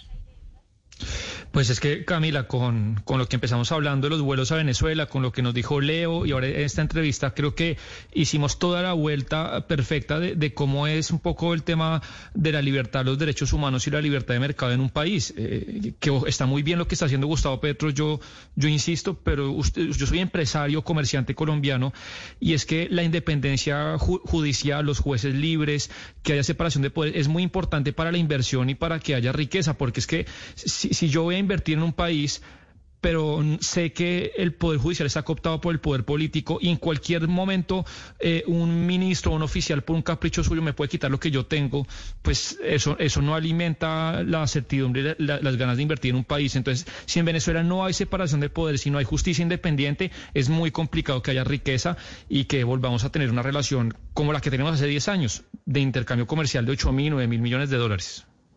Eh, Y Sebastián, muy rápidamente, yo creo que también, eh, como nos ha dicho también Juanita Godebertus, pues Petro tiene con qué exigirle al régimen de Nicolás Maduro que haya un cambio en cuanto a estas violaciones de derechos humanos de las cuales nos habló nuestro invitado. Es decir, eh, utilizar esta oportunidad, que pues bien la recibimos mucho, porque es importante restablecer eh, relaciones comerciales con nuestro país, que es tan importante para esos asuntos, asuntos comerciales, pues también es una oportunidad para eh, exigirle al régimen de Nicolás Maduro que las cosas cambien dentro eh, y que no se lleven a cabo estas atrocidades, no solamente contra prisioneros políticos, que no hayan prisioneros políticos, por ejemplo, pero también que se respete la protesta y que se re- respeten las elecciones eh, de los votantes venezolanos, entre muchas cosas. Pero mire, el, gra- el gran talón de Aquiles de este restablecimiento de relaciones entre Colombia y Venezuela que todos celebramos, el gran talón de Aquiles es el tema de, los- de los derechos humanos en Venezuela, de la violación de derechos humanos en Venezuela. El gobierno de Petro tiene que ser contundente, contundente en esa condena. Porque si no, siempre va a haber el reparo de decir por qué el gobierno de Petro no condena el régimen de Maduro. ¿Qué es lo que siempre vamos a escuchar? Entonces, las buenas noticias, como las que estamos escuchando hoy del restablecimiento de la, de la ruta entre, entre Caracas y Bogotá y Caracas y Barranquilla, en el tema de aéreo, eh, se va a ver siempre empañado por, por, por estos otros testimonios, por estas otras declaraciones de víctimas de un régimen dictatorial y las cosas hay que decirlas. Y en ese sentido, yo sí creo que el gobierno de Petro tiene que ser mucho más vehemente en la condena de la violación de los derechos humanos por parte del régimen de Nicolás Maduro. Mientras no lo haga, eso va a estar siempre, eh, se, va a, se va a ver siempre empañada esas buenas noticias como las que estamos celebrando hoy. 11 de la mañana, 47 minutos. Vamos a hacer una pausa y ya regresamos aquí a Mañanas Blue. Les recordamos nuestra línea de WhatsApp en donde estamos recibiendo todos sus mensajes y opiniones. 301-764-4108.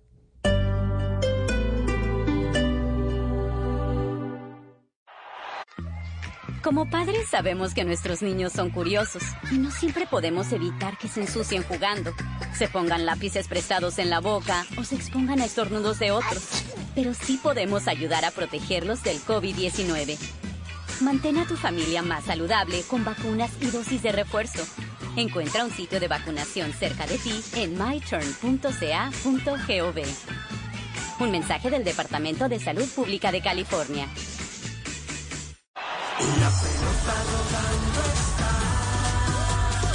Este es el mundial. Mundial de Fútbol Qatar 2022.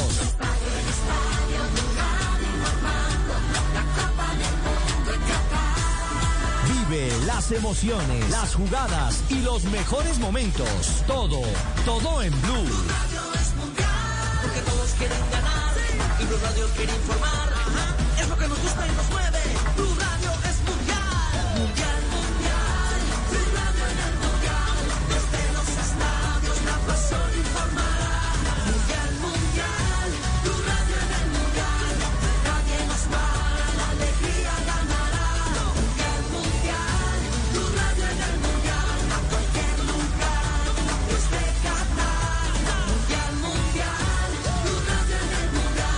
Mundial de Fútbol Qatar 2022. En Blue.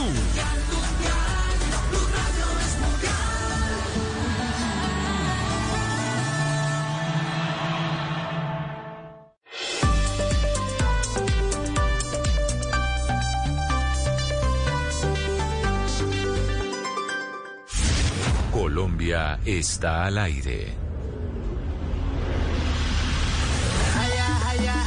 Yeah. Hiya, hiya. You know what it is. Right? Hiya, hiya, hiya. Hiya, hiya, hiya. Red one. Hiya, hiya, hiya. Aisha. Hiya, hiya, hiya. Davilo. Hiya, hiya, hiya. Hiya, hiya, hiya. I wanna walk the walk on every street. I wanna follow with the world at my feet. Hit every discotheque and I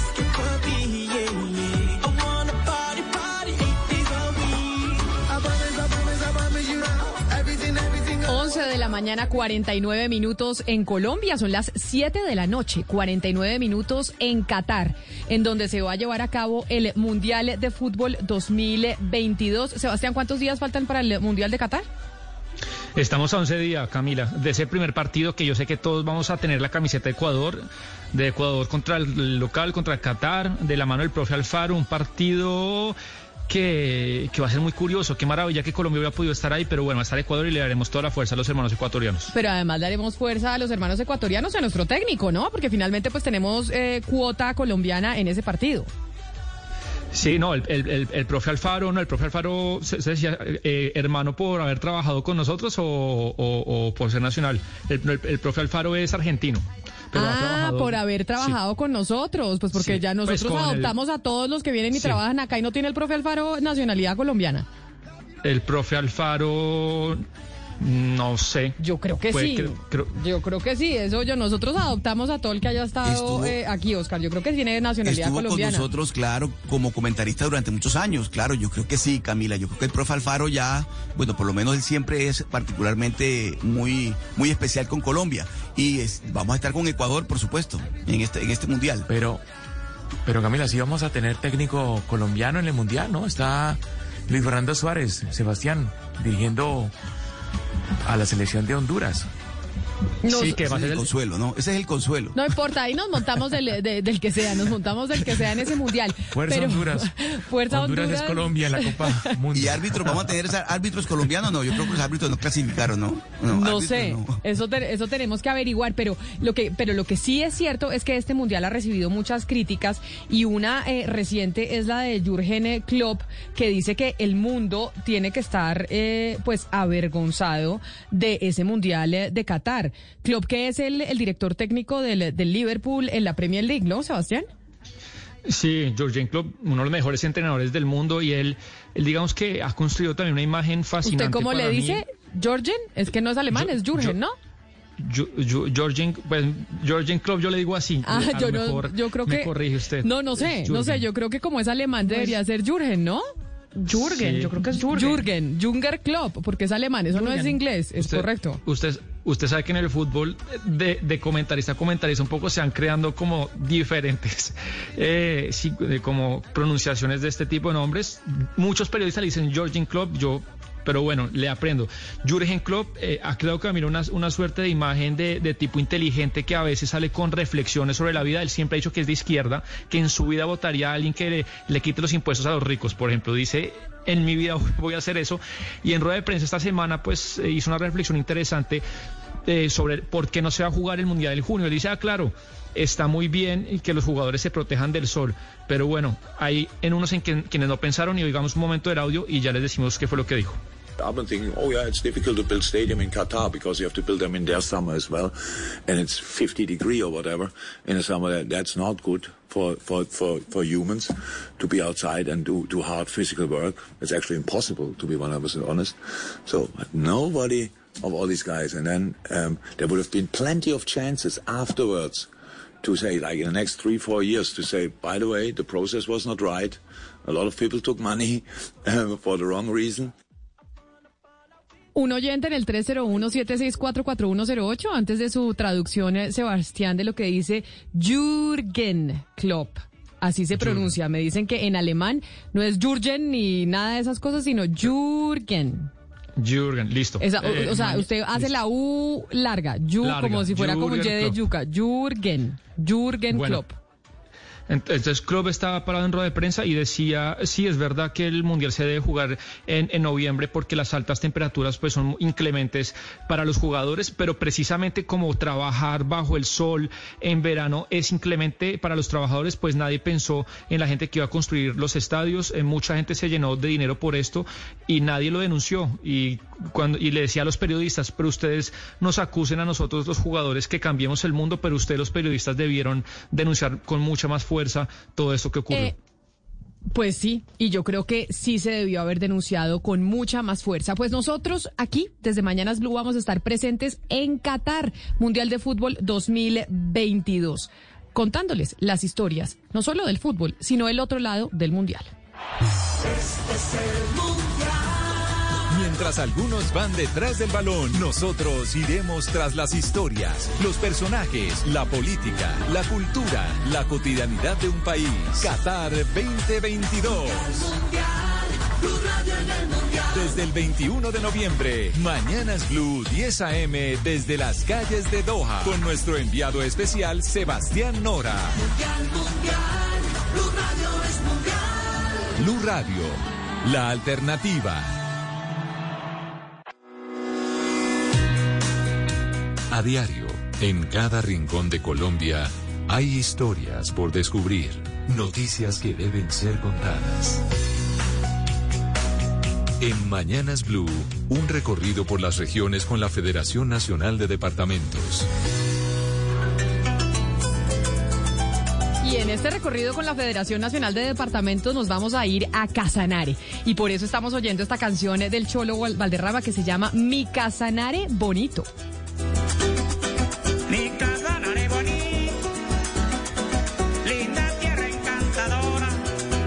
Y qué bueno poder ir al Casanare, gobernador de ese departamento, Salomón Zanabria. Bienvenido a Mañanas Blue, gracias por estar con nosotros. A usted, Camila, a todo Blue Radio, un saludo cordial a todos los oyentes. Muy buenos días a todos. Mire, gobernador, lo llamo porque me informan que hay eh, del 10 al 14 de noviembre el primer festival mundial de arraigo llanero Casanare Palpita. ¿Qué es, ese, qué es el arraigo llanero y cómo se hace un, un festival mundial de arraigo llanero?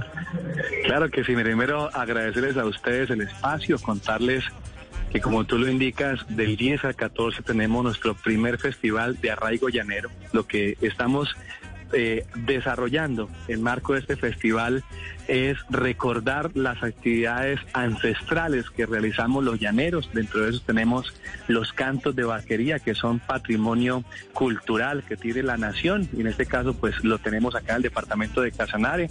Vamos a tener todo lo que es el lazo criollo que se practicaban las faenas de hace unos muy buenos años en, en todos los eh, desarrollos del campo que, que hemos hecho.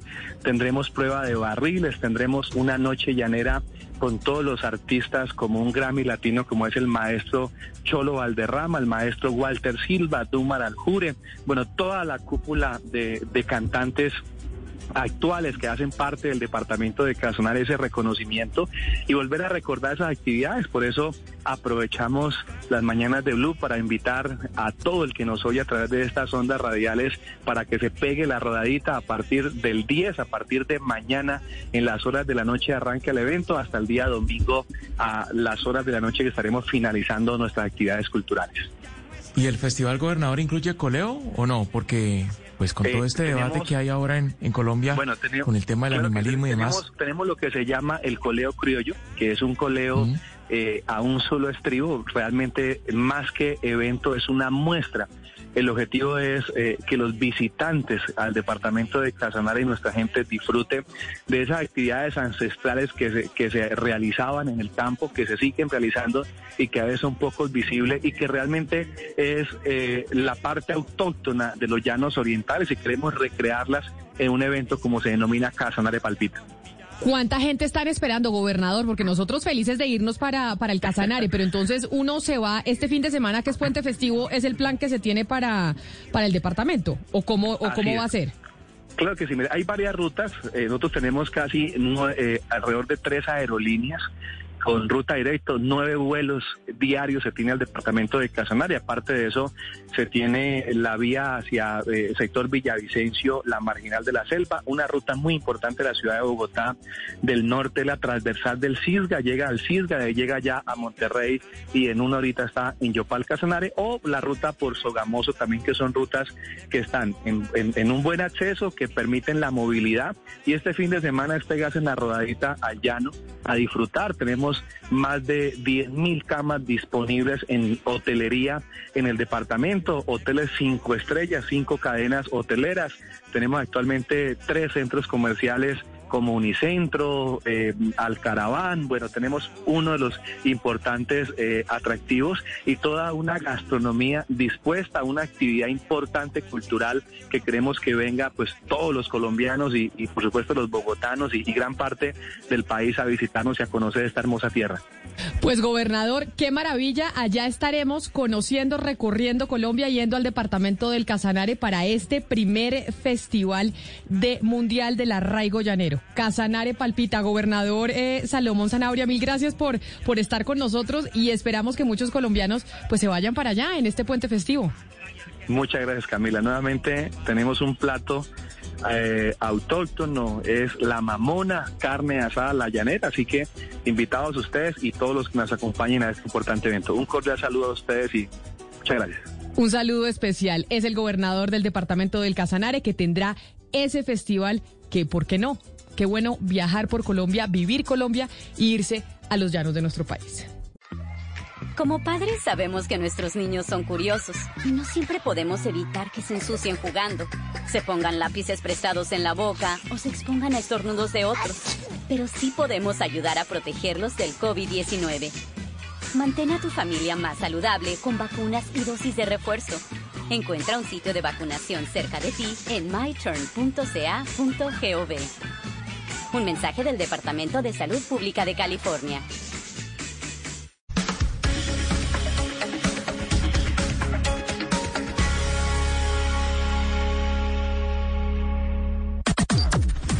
Las noticias del mediodía en Mañanas Blue.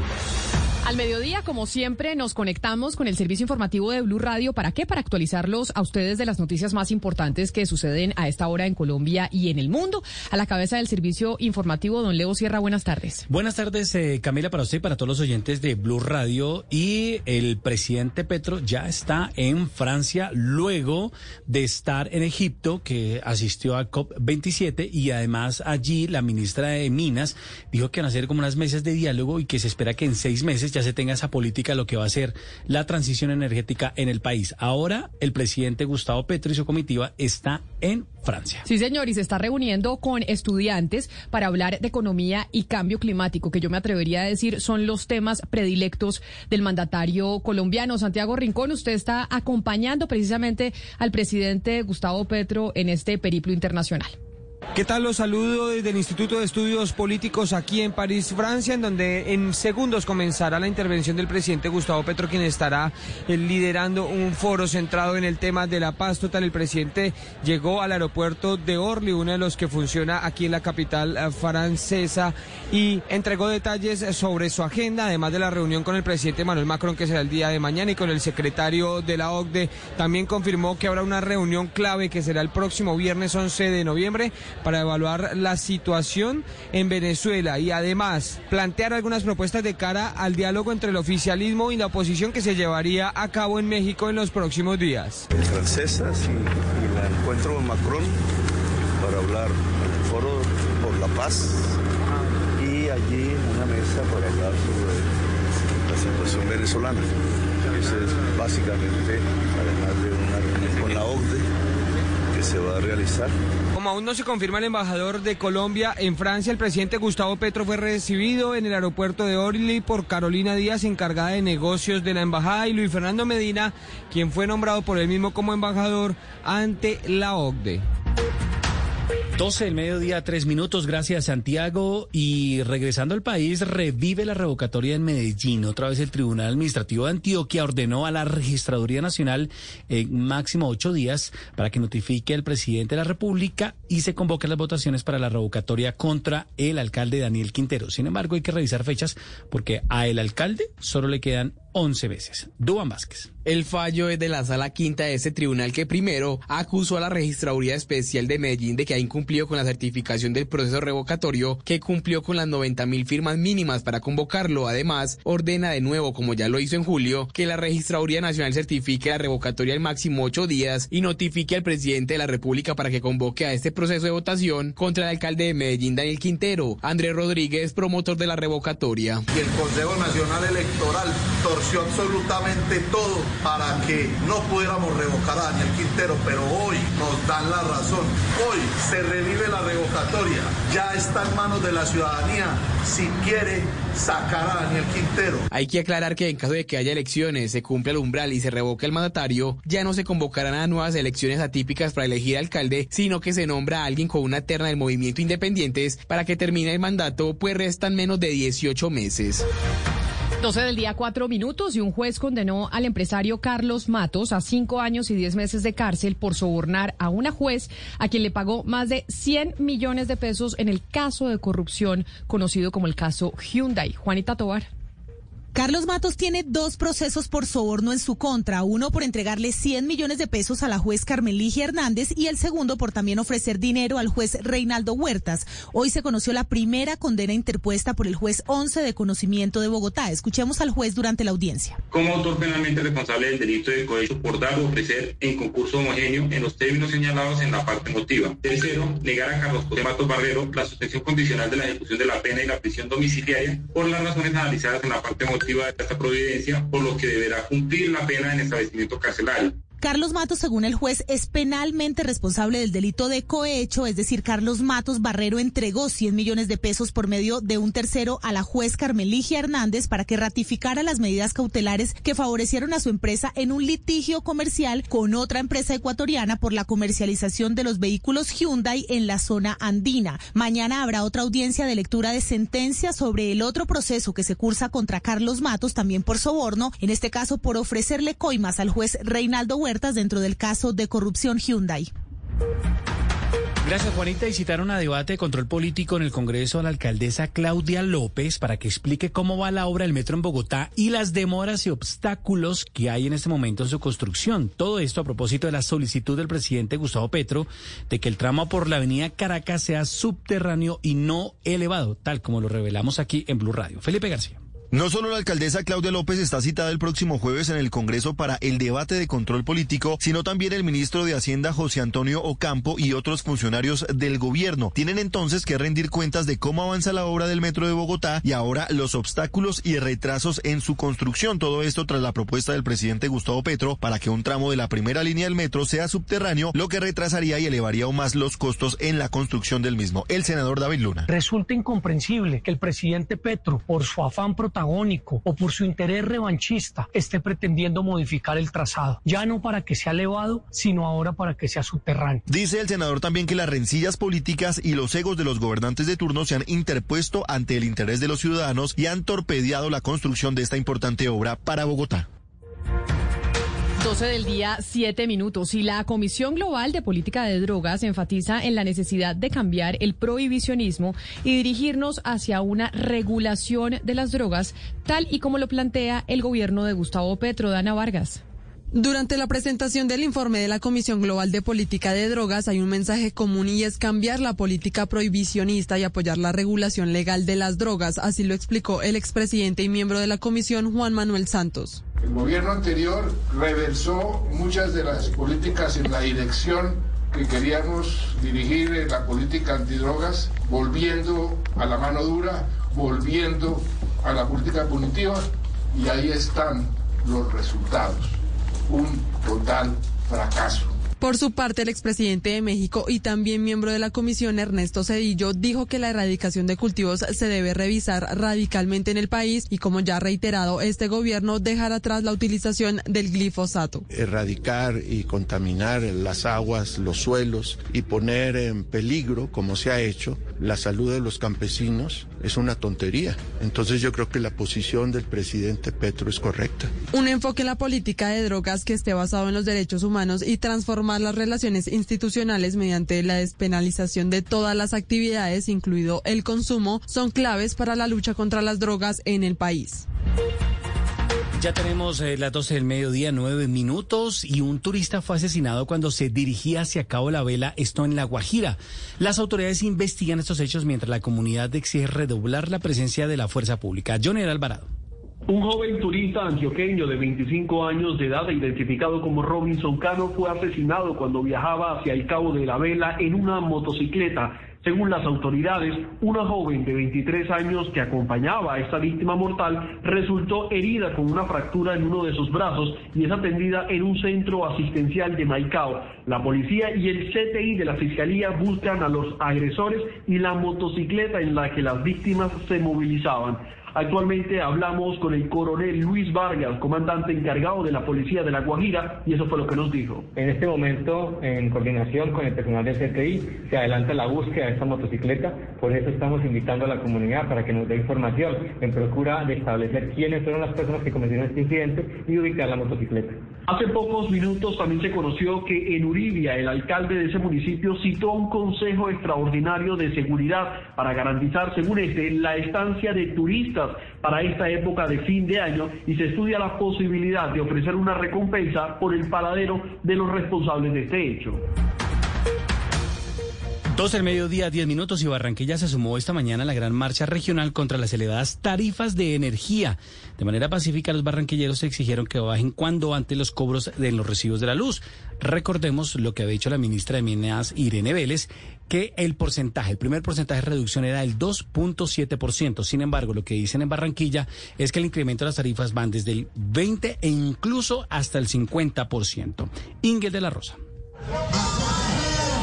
Respondiendo a la convocatoria de gran marcha regional, cientos de atlanticenses se movilizaron este miércoles por el norte de Barranquilla vestidos de negro para simbolizar, decían ellos, que están en cuidados intensivos a punto de morir o de quedar a oscuras porque les toca decidir entre comer o pagar el recibo. La gente marchó con las facturas de luz en sus manos en las que les cobran hasta más de 200 mil pesos, aún siendo estrato 1. Yo soy estrato bajo, me vino el recibo por 217 mil pesos, mija. Ah, yo soy una mujer que pelo cebollín en el mercado, no tengo para pagar ese trato de la luz. 210 mil pesos me ha incrementado. Imagínate, donde solo vivimos tres personas y con ventilador. No plancho y no lavo porque la ropa me la traen planchada y lavada. A la marcha también se sumaron comerciantes quienes decidieron abrir sus negocios solo a partir de mediodía para dedicarle la mañana a la protesta. Dicen que están a punto de perder sus negocios porque las ganancias no les alcanzan para cumplir con los pagos de energía.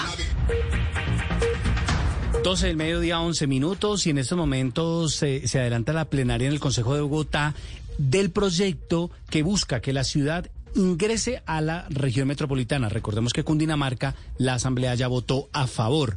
Allí ya llevan dos días de debate y hasta el momento no se sabe la fecha en la que van a votar los 45 concejales. En estos momentos hay tres ponencias dos de ellas positivas, una negativa. La negativa de José Cuesta, el concejal del Pacto Histórico que reemplazó a Susana Muhammad cuando se fue al Ministerio de Ambiente. José Cuesta es un hombre muy cercano a Petro y fue la ponencia negativa. En esos momentos están en un álgido debate en el Consejo de Bogotá.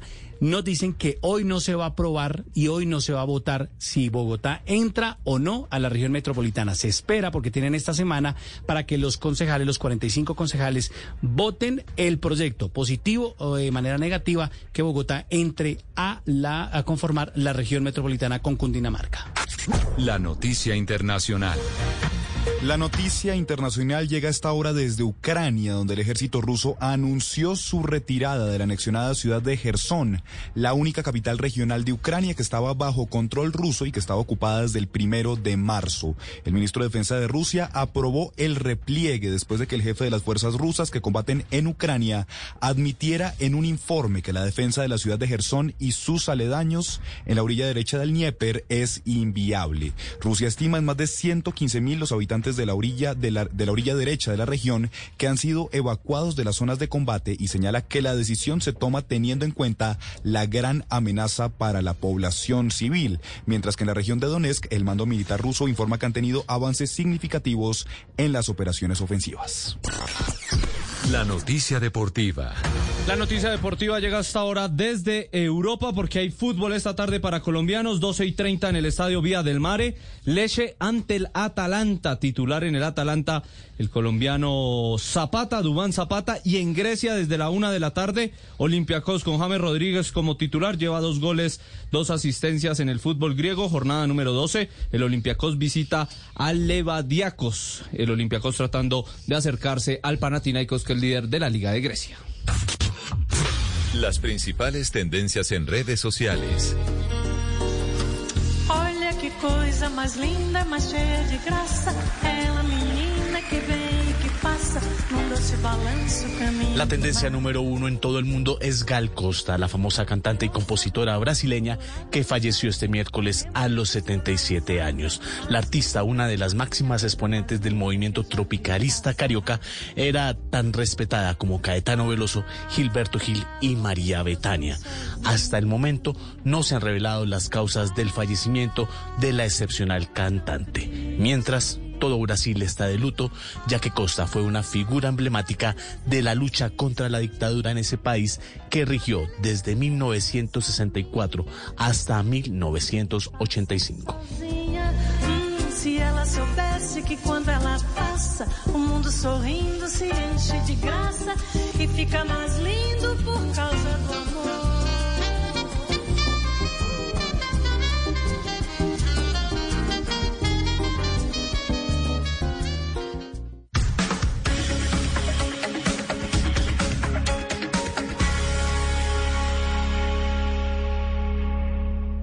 Llega el mediodía. Y en Mañanas Blue continúa el análisis y el debate. Dirige Camila Zuluaga. A las 12 del día, 15 minutos, les damos a ustedes nuevamente la bienvenida desde Barranquilla, Cali, Medellín, Bucaramanga, a esta emisión central de Mañanas Blue, en donde vamos a hablar de un sueño que tenemos los bogotanos desde hace casi medio siglo, y es tener metro. Otra vez el metro nos dicen que puede estar en juego o hay discusión alrededor del metro, pues vamos a hablar de eso con la alcaldesa Claudia López que está en estos instantes eh, conectándose con nosotros. Pero aprovecho para darle la bienvenida a quienes están conectados a través de nuestro canal de YouTube de Blue Radio, también a través de Facebook en la cuenta de Blue Radio Colombia y a nuestros televidentes de todas las noches en Noticias Caracol, ahora el primer canal digital de noticias en Colombia. Don Leo Sierra, hoy es eh, editorial, por ejemplo, del periódico El Tiempo, el tema del metro de Bogotá. Y vamos a hacer un resumen para quienes no están tan al tanto de lo que está pasando con la discusión del metro de la ciudad. ¿Por qué otra vez estamos hablando de si el metro sí o el metro no? Camila, buenas tardes. Eh, todo empezó eh, cuando empezaron eh, la- las reuniones y en la comisión de empalme entre el gobierno saliente y el gobierno entrante Gustavo Petro. Allí se fijaron unas metas y se, fijaron ya unas posiciones y una de ellas obviamente tuvo que ver con el metro. ¿Qué pasó? El presidente y el gobierno de Gustavo Petro le pidió al consorcio chino evaluar cambiar el trazado. Hoy el trazado es por la primera de mayo, luego la avenida La Caracas, elevado, que lo dejó firmado el alcalde Enrique Peñalosa. Recordemos que hay que hacer un contexto importante y es que Gustavo Petro, cuando fue alcalde de Bogotá, siempre habló de un metro subterráneo. Subterráneo. Dejó los estudios, no contratados. No contratados, pero tenía estudios diciendo que lo mejor para la ciudad era tener un metro subterráneo. Llegó Enrique Peñalosa a ser alcalde de Bogotá y como el eh, tema del metro ha sido algo que siempre hemos querido los bogotanos, pues al que llegara al Palacio Líbano le tocaba hablar de metro. O sea, Claro. no tenía otra opción. Peñalosa hizo unos estudios y dijo, lo mejor es contratar un metro elevado. Elevado, exactamente. Que va por el primero de mayo, luego la Caracas hasta la 72. Durante la campaña para la alcaldía de Bogotá, cuando ganó la doctora Claudia López, Gustavo Petro, en ese entonces congresista, pues fue muy activo diciendo acá se tiene que hacer metro subterráneo. Y así fue muy activo durante la campaña, razón por la cual no acompañó a Claudia López, entre otras cosas, porque Claudia López no se comprometió con el metro subterráneo. Además, eh, lo que decía Gustavo Petro en esa época, senador, es que eh, la alcaldía, ellos dejaron esos estudios técnicos de detalle y que los que había dejado Enrique Peñalosa no tenían esa ingeniería de detalle que llamaba el senador en esa época, Gustavo Petro. Y entonces, ahora que Gustavo Petro es presidente de la República, recordemos que estos grandes proyectos, como el metro de Bogotá, el 70% de la plata la pone la nación, el 30% la pone la alcaldía de Bogotá.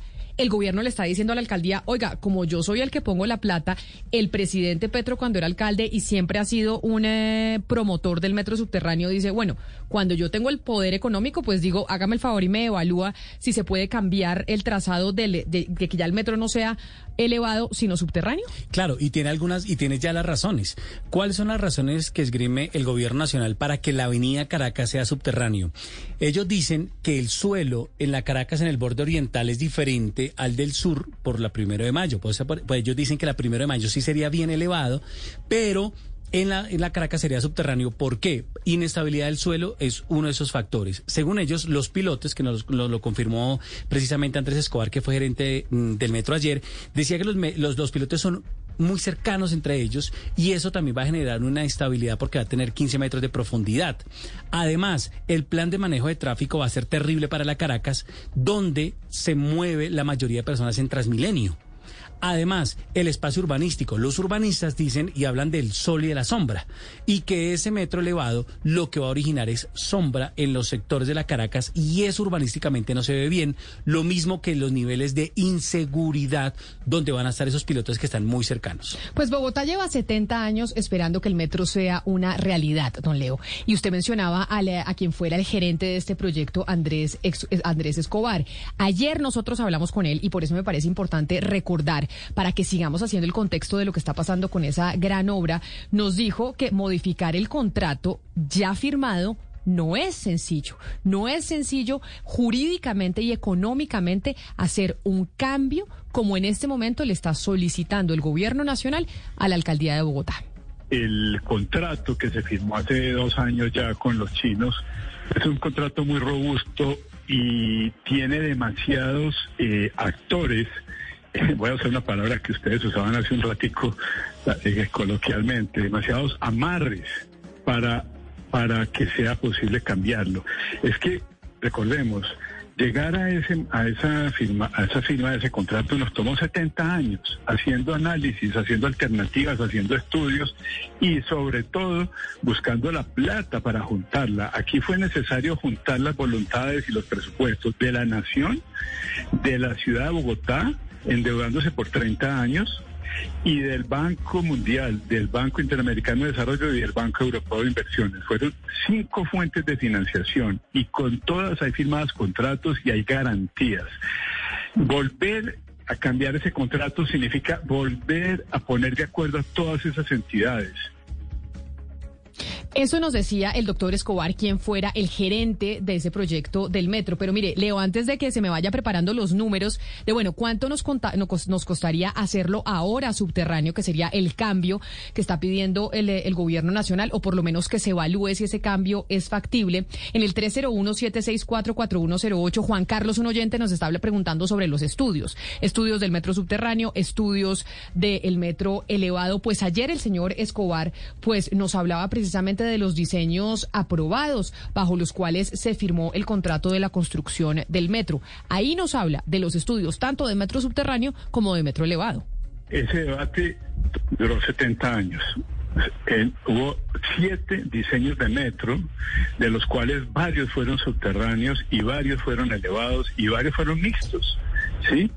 Y por algunas razones que aquí no podríamos explicar, eh, de esos siete proyectos hubo seis que no lograron financiación porque no, no convencían, no se veían eficientes, no se veían que eran la solución mejor por los suelos de Bogotá, por los ríos que bajan debajo, y ahora entonces, ya que sabemos que ha habido siete diseños, siete estudios, es decir, es que llevamos 70 años en esto y por eso Oscar desde Barranquilla se nos burla y dice que ese metro de Bogotá se nos, se, nos embolató y usted allá, Oscar, muerto de la risa. No, Oscar, no. Pero mire, Camila, es que, es que de verdad, eh, el doctor Escobar tiene razón. Este, este debate que está puesto sobre la mesa hoy ya se dio, ya el país lo dio, el país aguantó. Le voy a decir, le voy a dar un dato, Camila. Mire, la última decisión que tomó el presidente Duque, Duque, con respecto al metro de Bogotá fue la destinación de 670 mil millones de pesos, que en, en un presupuesto tan poquito como tiene el colombiano significó quitarle recursos al resto del país para darle al metro de Bogotá 670 mil millones de pesos. Eso significa, Camila, por ejemplo, obras en La Mojana, obras en la región Caribe que se requieren de esos recursos, pero, pero bueno, el presidente Duque tomó la decisión de que fuera para el metro de Bogotá. O sea, así hemos avanzado para volver a comenzar ahora la discusión técnica de que si subterráneo, que si elevado. De verdad, por eso no es que me burle de Bogotá, Camila, pero es que yo digo, esta discusión ya se dio y por eso digo yo, en estos momentos el metro de Bogotá está embolatado. Está embolatado, Camila, créame que está embolatado. Pero, ay, ojalá no. Pero mire, Mariana, el, eh, el editorial del periódico El Tiempo que habla sobre, sobre este tema de el metro vuelve y juega, dice que, pues consultando algunas personas cercanas al Palacio de Nariño, pues creen que no tiene nada de malo querer que se evalúe si técnica, jurídica y financieramente es posible cambiar el trazado a estas alturas. Y yo le hago esa pregunta, ¿es técnica, jurídica y financieramente posible cambiar el trazado, sí o no? Pues Camila, eh, para llegar a esa respuesta habría que hacerse un estudio total que probablemente se demore mucho tiempo y retrasaría mucho la construcción del metro. Le pongo, le pongo en contexto un poco lo que pasó. Es cierto que bajo la alcaldía de Gustavo Petro se tenían unos excelentes estudios técnicos de lo que podría ser un, un metro subterráneo. Lo que no había era unos estudios igual de juiciosos de cuál sería el costo financiero de dicho proyecto y cuál sería el contrato o una estructuración legal bajo el cual se podía construir ese proyecto. Entonces, ¿de qué nos servía tener unos estudios en los que teníamos todos los engalles de último modelo y última tecnología de un metro subterráneo cuando no sabíamos cuánto nos iba a costar? Ese era el problema, que no había una integración o una estructuración integral, sino hasta el 2014, un año antes de que se fuera del poder el eh, ahora presidente Gustavo Petro. Para volver a hacer a esa estructuración, tendríamos que demorarnos por lo menos un año más en hacer esos estudios y de ahí hacer otros estudios que pues retrasarían la construcción del metro no sabemos cuántos años. Nos está escribiendo Leo, Leo Sierra, un oyente al 301-764-4108, que nos dice, Camila, los bogotanos hemos esperado por más de 80 años el metro para la ciudad. Finalmente, después de mucho debate, la obra se contrató y ya inició su ejecución. No se puede poner en riesgo la movilidad de millones de bogotanos que necesitan con urgencia una forma de transportarse más digna y eficiente. Y es cierto, pues es decir, acá también se tiene el factor social y es ¿Qué, están sintiendo los bogotanos cuando ya por lo menos había puesto la gente de acuerdo en el Consejo de Bogotá con el gobierno nacional de contratar un metro que iba a ser elevado y ahora están diciendo, oiga, evaluemos la posibilidad de cambiar eh, ya de elevado a subterráneo, que cuánto nos costaría usted que tiene la calculadora ahí en la mesa? Hoy el metro a precios del dólar cuesta 17 millones de dólares, o sea, elevado. Con este cambio que quiere el presidente Petro, que son 9 kilómetros por la Caracas, costaría 22 billones de pesos, es decir, aproximadamente 5 billones de pesos. Sin embargo, el mm, gerente del metro actual dice que puede ser un poco más, 5 billones de pesos. Lo que ha dicho la alcaldesa Claudia López es que si quieren el cambio y que si sale mucho más costoso, pues que ese dinero lo tiene que poner el gobierno nacional. Los chinos o el consorcio chino tiene que entregar los resultados de esa evaluación el 8 de enero. ¿Cómo está el metro hoy, Camila? Están en un 80% del traslado de las redes, hay avance en la obra en el patio taller y también en el sector de la 72. Es decir, las obras del metro van avanzando. Lo más complejo es el traslado de las redes. Es lo que siempre observamos en las obras públicas, no solo en Bogotá, sino en el país. Siempre que van a hacer una carretera, ampliación de la carretera, siempre se encuentran con redes de servicio público. Entonces lo que están haciendo primero es el traslado de las redes para evitar problemas cuando empiece la construcción de los pilotes o si cambian a metro subterráneo. Es decir, aquí nosotros ya tenemos muchas cosas contratadas, ya tenemos incluso predios comprados, ¿o no, Leo? también. Ya tenemos cosas que han venido avanzando para que se nos hable ahora del cambio del, del trazado. Yo no sé si técnicamente eso es viable o no, pero lo cierto es que más caro si no sale. Más costoso sí va a salir y eso sí es eh, real y lo tiene claro tanto la alcaldesa Claudia López como el presidente Gustavo Petro. Lo que pasa es que el gobierno de Gustavo Petro le entregó los estudios que están en el IDU cuando, cuando Petro fue alcalde y cuando quería el metro subterráneo totalmente. Le entregó esos estudios para que el consorcio chino los evalúe si esos estudios le sirven para tener esa posibilidad de cambiarlo de elevado a subterráneo en el tramo de la Caracas. Pero entonces, Mariana, recordemos que era ministro de Hacienda en ese entonces, Mauricio Cárdenas, era el ministro de Hacienda bajo el gobierno de em, Juan Manuel Santos. Mauricio Cárdenas es el que empieza a hacer, digamos, como la negociación desde el Ministerio de Hacienda de la plata que se le va a entregar al distrito para la construcción de este metro en eh, Bogotá. Pero eso tiene unas condiciones y tenemos además banca internacional involucrada. Por eso es que yo vuelvo y consulto si jurídicamente y económicamente esto es factible. Claro que sí, Camila. Lo que pasa es que para financiar el metro, pues prácticamente alrededor del 70% de ese proyecto lo terminaría financiando la nación. Y pues cuando el Ministerio de Hacienda debe, eh, debe aprobar el desembolso o, por lo menos el compromiso eh, de esa plata, pues tiene que considerar una cosa que se llama vigencias futuras. En otras, en palabras cortas, eso es qué tanta plata me va a entrar a mí de aquí a unos años, tres décadas para ser exactos, con la que puedo contar para ayudarle a usted, Bogotá, a pagar este eh, metro.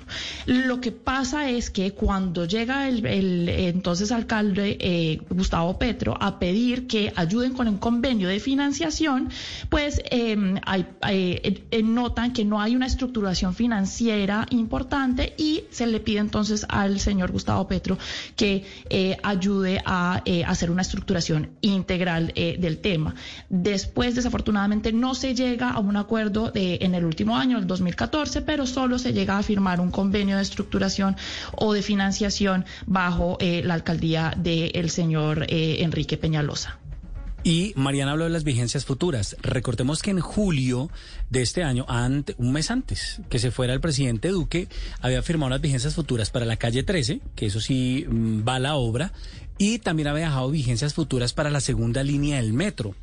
El 24 de octubre, porque tenemos en Blue Radio eh, en poder esa carta que le envió el gerente del Metro de Bogotá a eh, José Roberto Arango, que hace parte del equipo del Ministerio de Hacienda, diciéndole ¿Qué ha pasado con esas vigencias futuras? ¿Qué ha pasado con esos recursos que se había comprometido en un COMPES para la segunda línea del metro?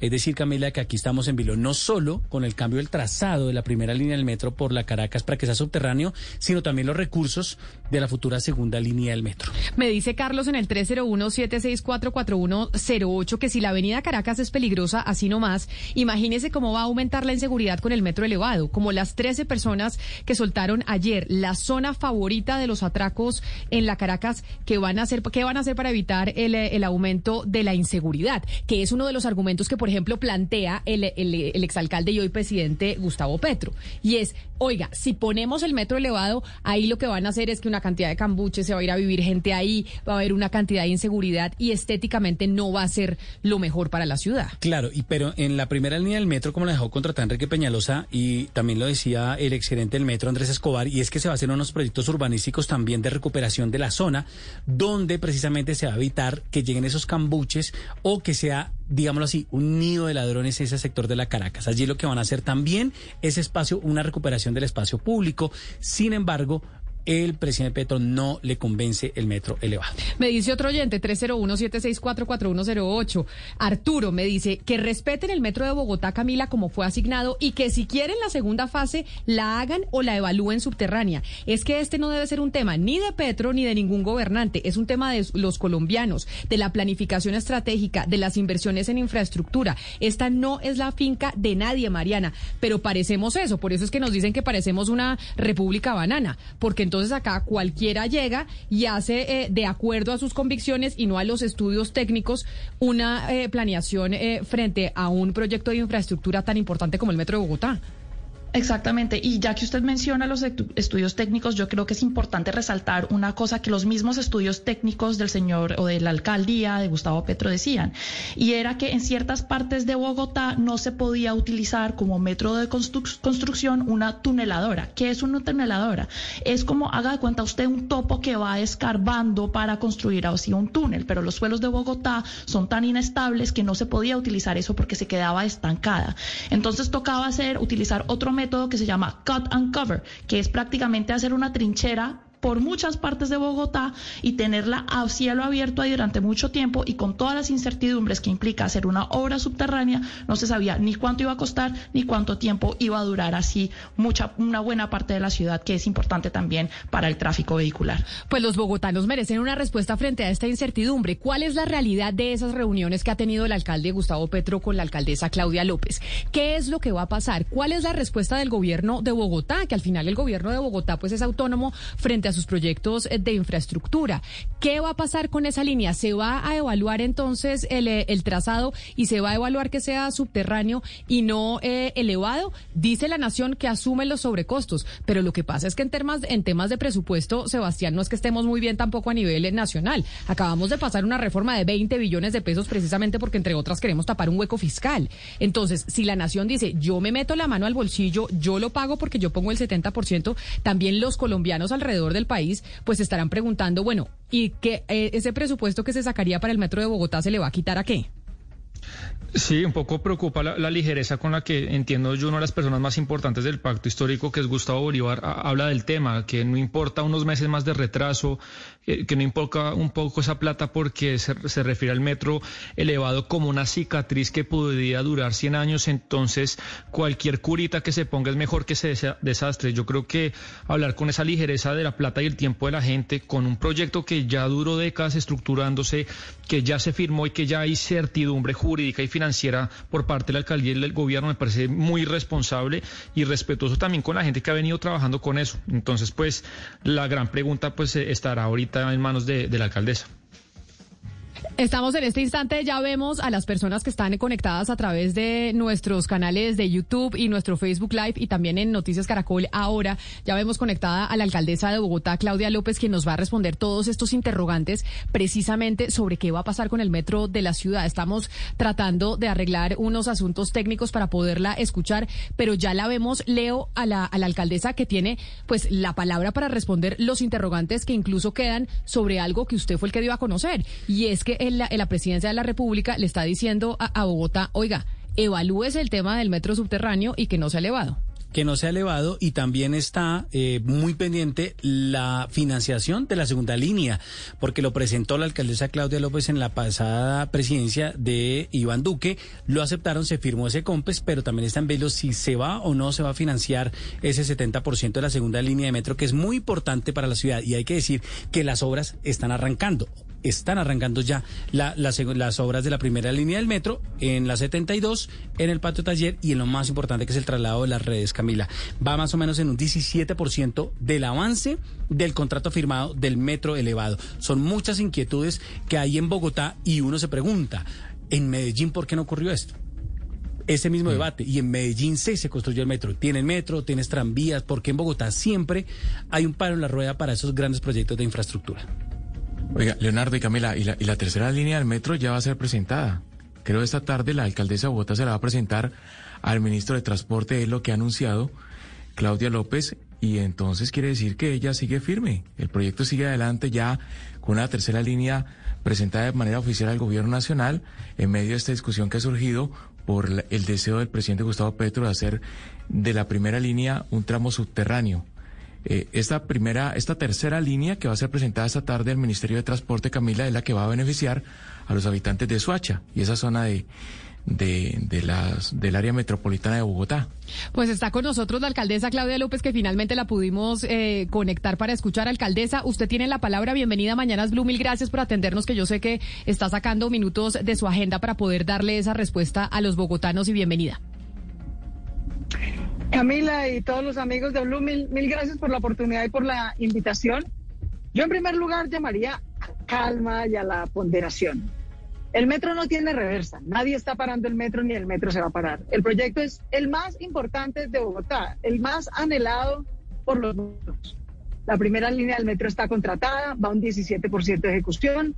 La segunda línea del metro subterránea a Suba y Engativá tiene financiación asegurada. Estamos en los trámites de contratación de deuda multilateral y de licitación para poderla adjudicar el año entrante. Y ayer, justamente, con el señor ministro de Transporte, el equipo de Planación Nacional, el Ministerio de Hacienda y los equipos de Bogotá y Cundinamarca, presentamos la propuesta de trazado para la tercera línea del metro. De manera que el metro va, el metro avanza y el metro nadie lo va a parar. Pero el metro es un proyecto cofinanciado por la nación y la alcaldía. La nación pone el 70% de plata, la alcaldía el 30%. La alcaldía no ha solicitado ningún cambio al contrato. Estamos ejecutándolo como todos los días. Vamos bien. El señor presidente de la República ha solicitado una información.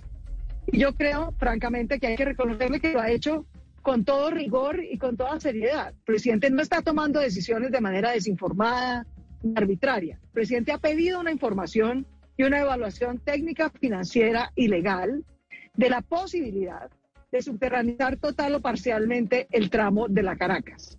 Y no lo hace por capricho, ni por venganza, ni por porque él sabe ya que iba a ser un metro subterráneo. De hecho, el presidente renunció a su proyecto. Él sabe que no se puede retomar el proyecto que él hizo como alcalde, que tenemos que respetar el contrato que tenemos vigente. Pero tiene unas preocupaciones que yo creo que son genuinas y son legítimas. Claro, hacerle modificación a este contrato tiene riesgos grandes que vamos a tener que analizar. Pero los riesgos que está advirtiendo el presidente no son menores. El tramo de la Caracas es el tramo más estrecho, digamos, en el que de paramento a paramento hay menor distancia. El tramo de la Caracas pasa por todo el histórico, que no solamente es de Bogotá, sino de Colombia. Casi que desde la calle Primera hasta la calle 39 tenemos PEMB histórico, bienes de interés cultural. Y al presidente le preocupa el impacto urbanístico, patrimonial y ambiental que pueda tener eh, sobre la Caracas el, el, el metro elevado. Y nos ha pedido que evaluemos con mucho rigor los pros y los contras legales técnicos y financieros de analizar esa posibilidad. Alcaldesa, de manera que pero déjeme la yo creo que interrumpo. lo está haciendo de manera rigurosa, Porque- porque esa información se va a evaluar. Ustedes han entrevistado con mucha razón a personas que tienen preocupaciones legítimas, pros, contras. Nosotros también lo vamos a hacer, el consorcio también lo va a hacer y el 8 de enero le entregaremos esa información para evaluar al presidente de la República. Pero, alcaldesa, usted dice, hay que tener un poco de ponderación y calma. El metro en Bogotá va. La gran pregunta es, va, en esa primera línea ya contratada, que ya se empezó eh, a hacer, ¿va subterráneo o va elevado? Ese es el gran interrogante. Hoy va Hoy elevado. en día no sabemos. No, hoy va elevado. Y lo que estamos, no, sí sabemos, tenemos un contrato para 24 kilómetros de metro elevado. Lo tenemos con certeza y ya empezamos. Tenemos obras ejecutándose en la 72 con Caracas, tenemos el 80% de los predios comprados, tenemos el 80% del traslado de redes ejecutada, tenemos el patio taller ejecutado y la obra no se va a atrasar. Todo lo que está previsto lo estamos haciendo. Antes y después de la solicitud del presidente seguimos ejecutando el contrato tal cual está previsto. ¿Qué nos ha pedido el presidente? Una información. Yo creo que honestamente no le podemos negar al presidente de la República una información que solicita, que quiere evaluar un tema. Habría que mirar si es viable. De hecho, es lo primero que se está preguntando. ¿Es viable? ¿Es posible que sobre la Caracas, que son aproximadamente 10 de los 24 kilómetros de la línea contratada, podría ser posible total o parcialmente subterra- subterranizar? No hay ninguna decisión, hay una solicitud de información para ver si es viable, técnica, jurídica y presupuestalmente esa posibilidad. Eso es lo que vamos a evaluar con tranquilidad. Pero hacer esa evaluación y plantear que existe la posibilidad de cambiar el, eh, el metro y ya no hacerlo elevado, sino subterráneo, tiene que, por lógica, alcaldesa, pues costarnos más y demorarse aún más en el tiempo. ¿Ya tiene usted esos datos? ¿Cuánto más le costaría a la ciudad o al país? Porque al final pues son los impuestos de todos los colombianos. ¿Y cuánto tiempo más se demoraría ese cambio que está pidiendo la Casa de Nariño que ustedes en Bogotá evalúen si es posible? No, no lo tenemos todavía, porque eso justamente lo que estamos evaluando y como le expliqué yo al presidente de la República, una evaluación seria, presidente, no se la podemos hacer de un día para otro ni en una semana. Eh, esto requiere un análisis técnico muy riguroso, por eso pedimos hasta el 8 de enero para poder dedicar con rigor, con tiempo, un análisis riguroso, comparando las dos fuentes de información que tenemos realmente. Tenemos eh, los estudios a nivel de, de factibilidad y estructuración que se hizo para la primera línea, la que se contrató, y tenemos también este mismo nivel de factibilidad y estructuración, los estudios de la segunda línea que es subterránea. O sea, tenemos al mismo nivel de estudios, una elevada y otra subterránea. Eso nos va a servir para hacer una estimación. La vamos a hacer con todo rigor, Camila. Tú me conoces, Bogotá ha visto cómo he manejado la pandemia, el desempleo, la pobreza, siempre con rigor, siempre con rigor científico, siempre con rigor técnico. Yo no voy a permitir que se tome ninguna decisión ideológica ni política, sino una decisión rigurosa. Y eso es lo que el presidente ha pedido, una información rigurosa para analizar una posibilidad. Alcaldesa, frente a este tema de la primera línea del metro y los estudios que van a entregar y el análisis que va a entregar el consorcio chino el 8 de enero, ¿depende también la financiación del gobierno Petro a la segunda línea? Porque es que tenemos una carta del gerente del metro al Ministerio de Hacienda diciendo que qué pasó con ese COMPES que se firmó en julio cuando estaba el presidente Duque. No, nosotros no tenemos ninguna carta que diga eso que tú estás diciendo. Lo que tenemos son cartas de trámite. Primero, la plata no la dan los presidentes. Bueno, esto no es que el presidente Petro dio una plata ni la alcaldesa Claudia una plata. Si la, la plata la dio la nación y la alcaldía mayor de Bogotá.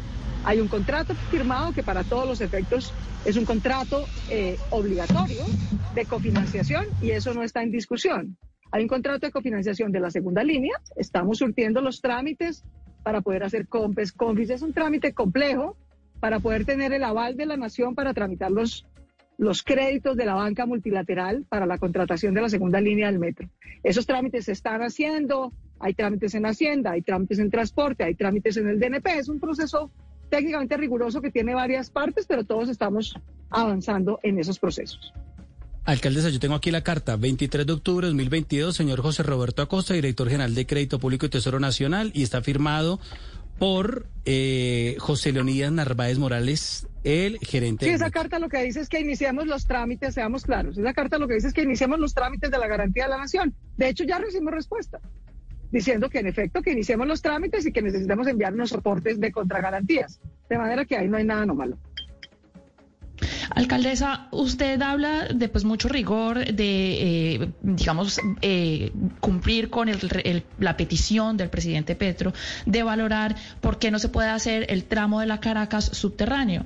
Pero digamos que también se aplicó mucho rigor eh, en una ingeniería de valor que se hizo, que lideró la Financiera de Desarrollo, si no estoy mal, en 2015, en la que se le encargó a varios expertos independientes hacer una especie de lluvia de ideas que se, en la que se contemplaban hacer un metro o elevado o subterráneo, una mezcla, y fue ahí donde se llegó a la conclusión de que debía hacerse un metro elevado, por lo menos ese primer eh, tramo de los 24 kilómetros. ¿Por qué no darle los resultados de esa ingeniería de valor al presidente Petro en vez de hacer un nuevo análisis que probablemente podría costarnos mucha plata más a los bogotanos? Miren, para ser exactos, eh, en este momento, tanto la línea 1 como la línea 2 tienen unos estudios a nivel de factibilidad y estructuración, para que usemos el mismo lenguaje. No es ingeniería de valor, no, nos enredemos con eso. Ambos tienen lo mismo. De hecho, el diseño definitivo, llevamos un año trabajando en eso, el diseño definitivo a detalle de la primera línea nos lo van a entregar el 8 de enero. Ese día vamos a poder ver el diseño a detalle en la tecnología BIM, ¿no? Donde podemos ver a detalle en 3D, en digital, cada diseño de cada centímetro del viaducto y de las estaciones. Hasta el 8 de enero vamos a ver realmente el diseño en detalle de la primera línea. Así se contrató, así se contratan en general estos proyectos.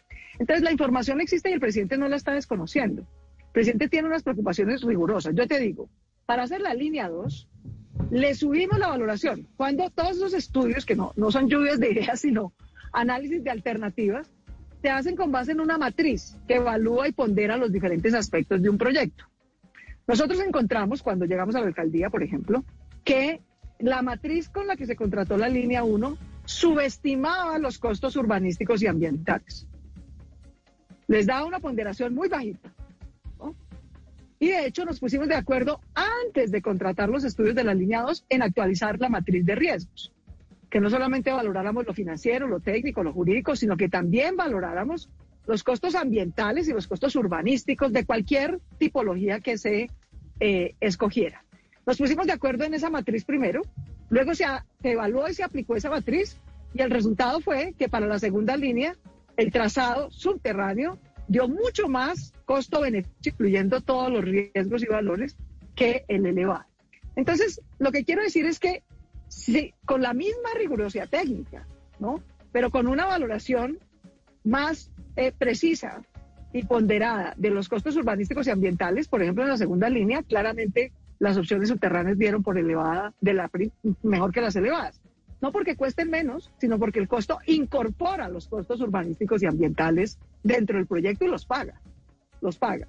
Entonces, No es que haya diferencia en el rigor técnico, es que hay criterios para evaluar los proyectos. Ahora, si ustedes me lo preguntan, yo lo he dicho desde la campaña, Camila me entrevistó muchas veces en la campaña, cuando se estaba contratando la primera línea. Eh, y fue una discusión amable y genuina con el petrismo. Eh, era mejor parar la primera línea que porque era subterránea. Y yo toda la campaña y hasta hoy sigo diciendo, no, Bogotá se ha demorado 60 años. ¿No? También a, Enrique Peñalosa estemos o no de acuerdo con su proyecto, hay que reconocerle que hizo los trámites, los hizo en la ley, consiguió la plata, cumplió los procedimientos y la contrató. Mi posición siempre ha sido y sigue siendo, es mejor ejecutar la primera línea como está y más bien hacer más metros, que con una línea no nos va a bastar, necesitamos hacer cinco en los próximos 15 años. Por eso me he dedicado estos dos años y medio a sacar adelante ese contrato que en pandemia ustedes no saben los líos que tuvo. Claro, alcaldesa, pero entonces, pero si eso es así, con eso que usted nos está diciendo. y medio logramos hacer todos los trámites que se hicieron para la primera línea en 20. Claro. Los hicimos en dos años y medio para la segunda y por eso la vamos a contratar. Pero alcaldesa. Siempre ha sido mi posición y sigue siendo mi posición. Pero no le puedo negar al presidente de la República una solicitud respetuosa y seria que ha hecho. Claro, pero si esa es su posición, ahí voy yo, que es cierto, desde la campaña ha sido así, esa petición respetuosa y seria que ha hecho la Casa de Nariño para evaluar si es mejor hacerlo subterráneo, ¿cuánto cuesta? ¿Cuánto cuesta esa, ejecutar esa petición respetuosa y seria, a pesar de que usted dice lo mejor es hacerlo elevado y ya irnos así con, eh, con este metro por la Caracas? Hacer lo que está contratado. Eso lo vamos a saber, Camila, el 8 de enero. Es que ni a ti ni al presidente yo les puedo dar información. No, no, no, no, lo entiendo, lo entiendo, pero eso que, vamos a saber el 8 de enero. Hacer una información seria y rigurosa. Sí, sí, sí, pero esa evaluación, ¿cuánto nos cuesta o no nos cuesta nada? Hacer solo la evaluación para darle la respuesta al mandatario y a los colombianos también, por supuesto. No, pues sí nos cuesta, pero son equipos que tenemos contratados, digamos. Eh, el presidente le pidió eso al consorcio chino, el consorcio chino tiene una empresa que es Check, que tiene técnicos, que va a hacer esto pro bono, básicamente, la verdad, eh, porque ellos podrían cobrar, por eso no están cobrando. Eh, y nosotros tenemos equipos técnicos que hicieron la evaluación de la primera y la segunda línea, perdón, que se me cayó el teléfono, de la primera y la segunda línea, equipos técnicos de la FDN, y esos equipos que tienen en este momento todavía un contrato vigente de análisis técnico nos van a ayudar a hacer esto. Así que en este sentido no estamos invirtiendo recursos adicionales para hacer esta el presidente esta solicitud, para responder a esta solicitud del presidente. ¿El presidente Petro o el gobierno de Gustavo Petro pasó por encima de usted? O sea, ¿usted ya sabía o usted se enteró luego que el presidente y el gobierno Petro hablara primero con el consorcio chino? Es decir, que el presidente se sentó con, con la empresa china que está construyendo el metro antes, de, haber hablado con usted. ¿Usted sabía que esa reunión se iba a dar o, o, la bypasearon, como se dice coloquialmente? yo no sabía, yo me enteré por los medios de comunicación y sí, con todo respeto, también le hice ese reclamo al presidente y al ministro de Transporte. A mí me da mucha pena, ustedes por supuesto son la presidencia de la República, tienen todo derecho a solicitar una información, pero este proyecto es de la Alcaldía Mayor de Bogotá. Yo les pido respeto con la alcaldía, no se reúnan con contratistas de la alcaldía sin la alcaldía. Yo se lo he dicho al presidente y se lo reiteré cuando me volví a ver con él, presidente, yo se lo he dicho en público y en privado. Usted cuenta conmigo y yo cuento con usted.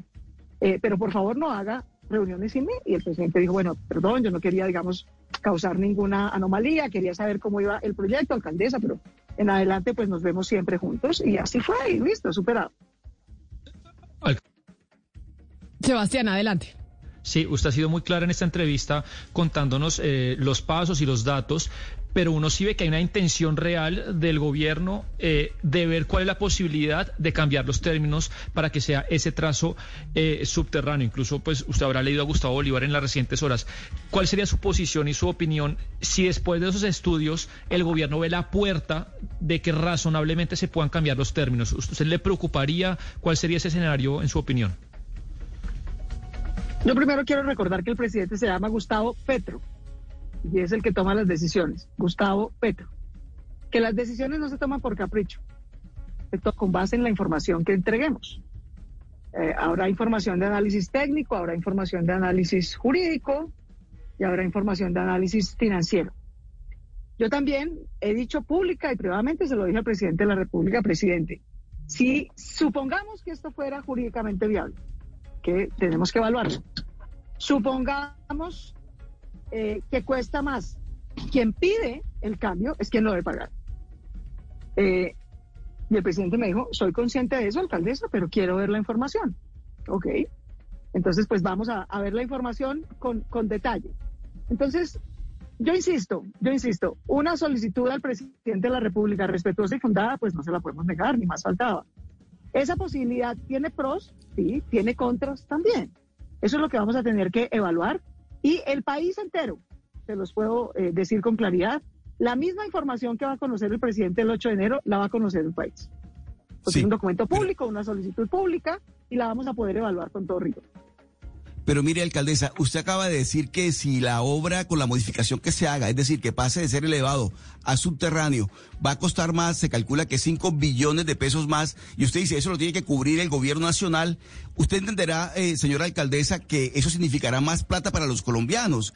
Es decir, esos 5 billones de pesos que se calcula que sea el- la diferencia entre la modificación que se haga de elevado a subterráneo, esos 5 billones de pesos van a terminar saliendo de los bolsillos de los colombianos, que acabamos de, Para vamos a empezar, sufrir. te, para empezar, yo te rogaría que no nos las demos de lo que no somos, que es ingenieros ni expertos. Nadie da un valor de 5 billones. No, no, no, le doy la más, cifra. Puede ser eso, le- puede ser menos. No, no, Yo le doy la cifra, no, que no alcaldesa. especulemos.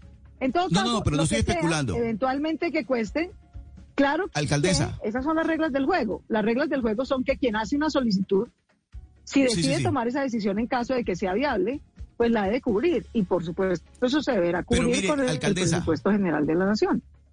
Alcaldesa, la cifra no me la saco del sombrero, ni es una cifra arbitraria, es una cifra que ha sido puesta sobre la mesa por expertos, que dicen que son 5 billones de pesos la diferencia.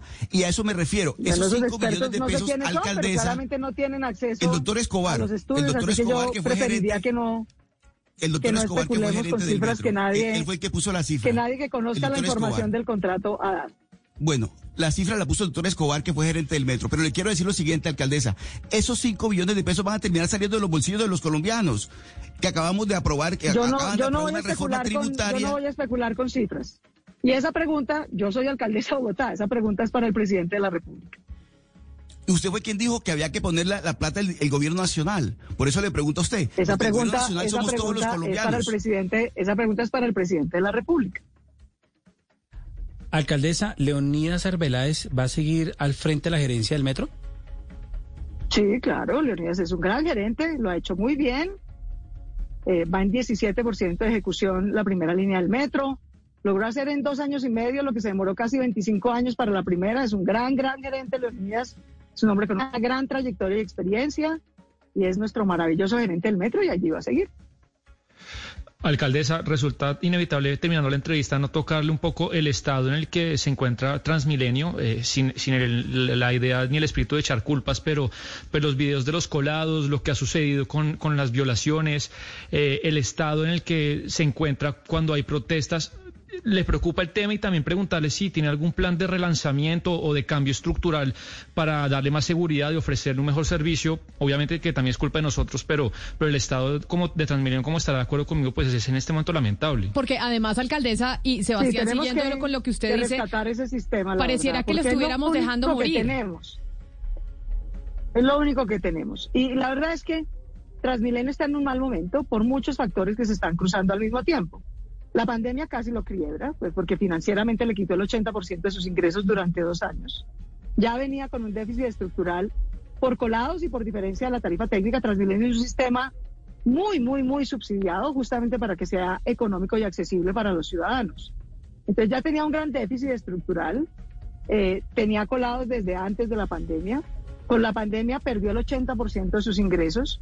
Con el estallido social nos destruyeron a vandalismo el 80% del sistema.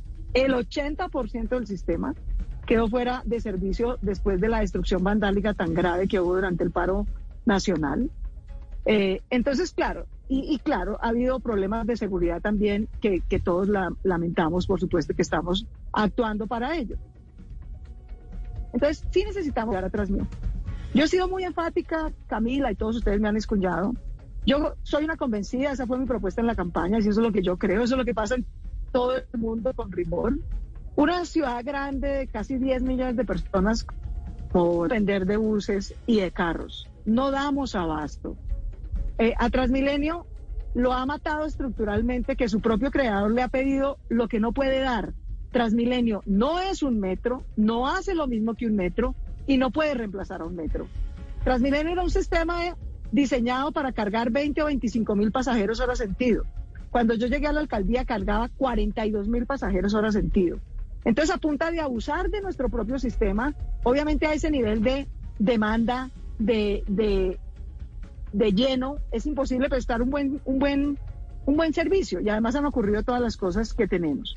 De manera que lo mejor que podemos hacer por Transmilenio es hacer el metro. Porque en la medida en que haya un sistema rápido, ese sí de muy alta capacidad y demanda, que haga los trayectos largos y de alta capacidad, Transmilenio va a volver a sus 20 o 25 mil pasajeros. Hora sentido, va a poder tener su flota eléctrica que ya la tiene, 1.485 buses, las estaciones las estamos ampliando y mejorando. Y vamos a recuperar sin duda, como venimos recuperando en el resto de la ciudad, la seguridad para lo cual necesitamos más cultura ciudadana, más cámaras y más policía. Transmilenio es como una ciudad dentro de la ciudad, transporta a dos millones de personas al día. Eso es casi Medellín. Y no tenía un policía cuando yo llegué. Creamos un comando para Transmilenio, pero solo tiene 500 policías. En diciembre que van a llegar 1.500 policías, vamos a mandar mil de esos 1.500 a Transmilenio. Entonces a Transmilenio lo tenemos que querer, lo tenemos que cuidar, lo tenemos que mejorar, porque vamos a seguir teniendo Transmilenio. Solo que no como base del sistema de transporte público, la base será el metro y el Transmilenio, como el resto del mundo, será un alimentador.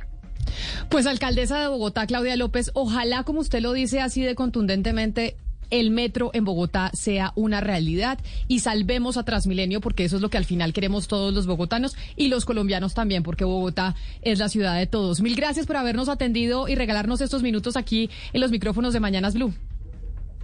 Camila, muy querida, muchas gracias y de verdad ante todo tranquilidad. El metro está haciendo, nadie está pidiendo que se pare. Las miles de personas que están entrando en el metro siguen. Cuando la gente dice, ese es un metro de fantasía, nadie se está haciendo. Nada se está haciendo, claro que sí tenemos 5.000 personas trabajando en la primera línea del metro. De manera que el metro va, va adelante, va bien, lo vamos a sacar adelante, la primera, la segunda línea. Ya ayer definimos el trazado de la tercera. Bogotá se propuso con, con la gobernación de Cundinamarca y con la Nación construir en los próximos 15 años lo que no ha hecho en 50. Un sistema multimodal de transporte con cinco líneas de metro, dos regiotram, siete cables y 22 corredores verdes. Un tercio de ese plan ya tiene financiación y va saliendo adelante. De manera que vamos a echar para adelante y no para atrás, porque eso es lo que necesita Bogotá, el país, el empleo y la movilidad. Gracias, alcaldesa. Un saludo para usted. Así pues vamos llegando nosotros al final de Mañanas Blue, es la una de la tarde en punto. Sobre lo que decía la alcaldesa, me está llegando un mensaje de la Secretaría de Seguridad, don Leo, eh, de, de Bogotá, y nos dicen que precisamente Bogotá va a tener tres mil nuevos policías, que era lo que decía la alcaldesa sobre el tema de Transmilenio, que se está eh, fortaleciendo el pie de fuerza de la, de la Policía Metropolitana de la capital y que por eso al finalizar el 2021 se formuló el plan de promoción e incentivos para incorporar nuevos policías como resultado. Tendremos entonces esos tres mil que van a llegar a reforzar el pie de fuerza en Bogotá, que es lo que pedían muchos bogotanos. Y durante este año también lo que nos informan es que se becaron a 1.500 beneficiarios y que los nuevos policías van a llegar a la ciudad en el 2023, como anunciaba la alcaldesa de Bogotá. Pues qué bueno que así sea y que tengamos transporte público que funcione y bueno, seguridad en la ciudad que tanto lo necesita. Así llegamos nosotros al final de esta emisión de Mañanas Blue. Ustedes sigan conectados con nuestra programación en Blue Radio. A esta hora, en Blue Radio, las historias, las primicias, los personajes, la música y la tecnología en Meridiano Blue. Con Ricardo Ospina, Silvia Patiño y Octavio Sazo. Es la una de la tarde y un minuto. Es un gusto saludarlos en Meridiano Blue. Hoy es exactamente miércoles 9 de noviembre. Empieza a oscurecerse en Bogotá. Seguramente vienen lluvias en la tarde de hoy. De acuerdo con el pronóstico del IDEAM, está teniendo una tregua en su cotización alta el precio del dólar en el mercado colombiano. Marcela Peña, hoy estamos bajando de los cinco mil pesos. ¿En cuánto cierra la cotización de la divisa? Buenas tardes, Marcela. Buenas tardes, Ricardo. 4.915 pesos con 88 centavos. Esa va a ser aproximadamente la tasa representativa del mercado mañana jueves. Es la más baja en una semana, luego de una semana completa de estar por encima de los 5.000 pesos. Precio mínimo de la jornada, 4.875 pesos. Sigue bajando el dólar.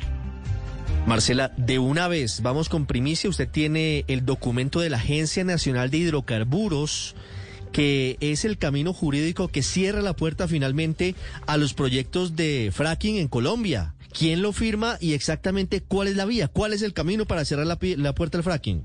Pues mire, Ricardo, estamos hablando del acuerdo número 9 de la Agencia Nacional de Hidrocarburos que permite incluirle un párrafo adicional a la terminación de contratos por fuerza mayor. Esto le abre la puerta a que haya un mutuo acuerdo entre el gobierno y Ecopetrol para modificar estos pilotos de fracking. Mire, es la cláusula 55 y le incluirían este párrafo. Las partes podrán de común acuerdo suspender la ejecución del contrato sin seguir el procedimiento descrito.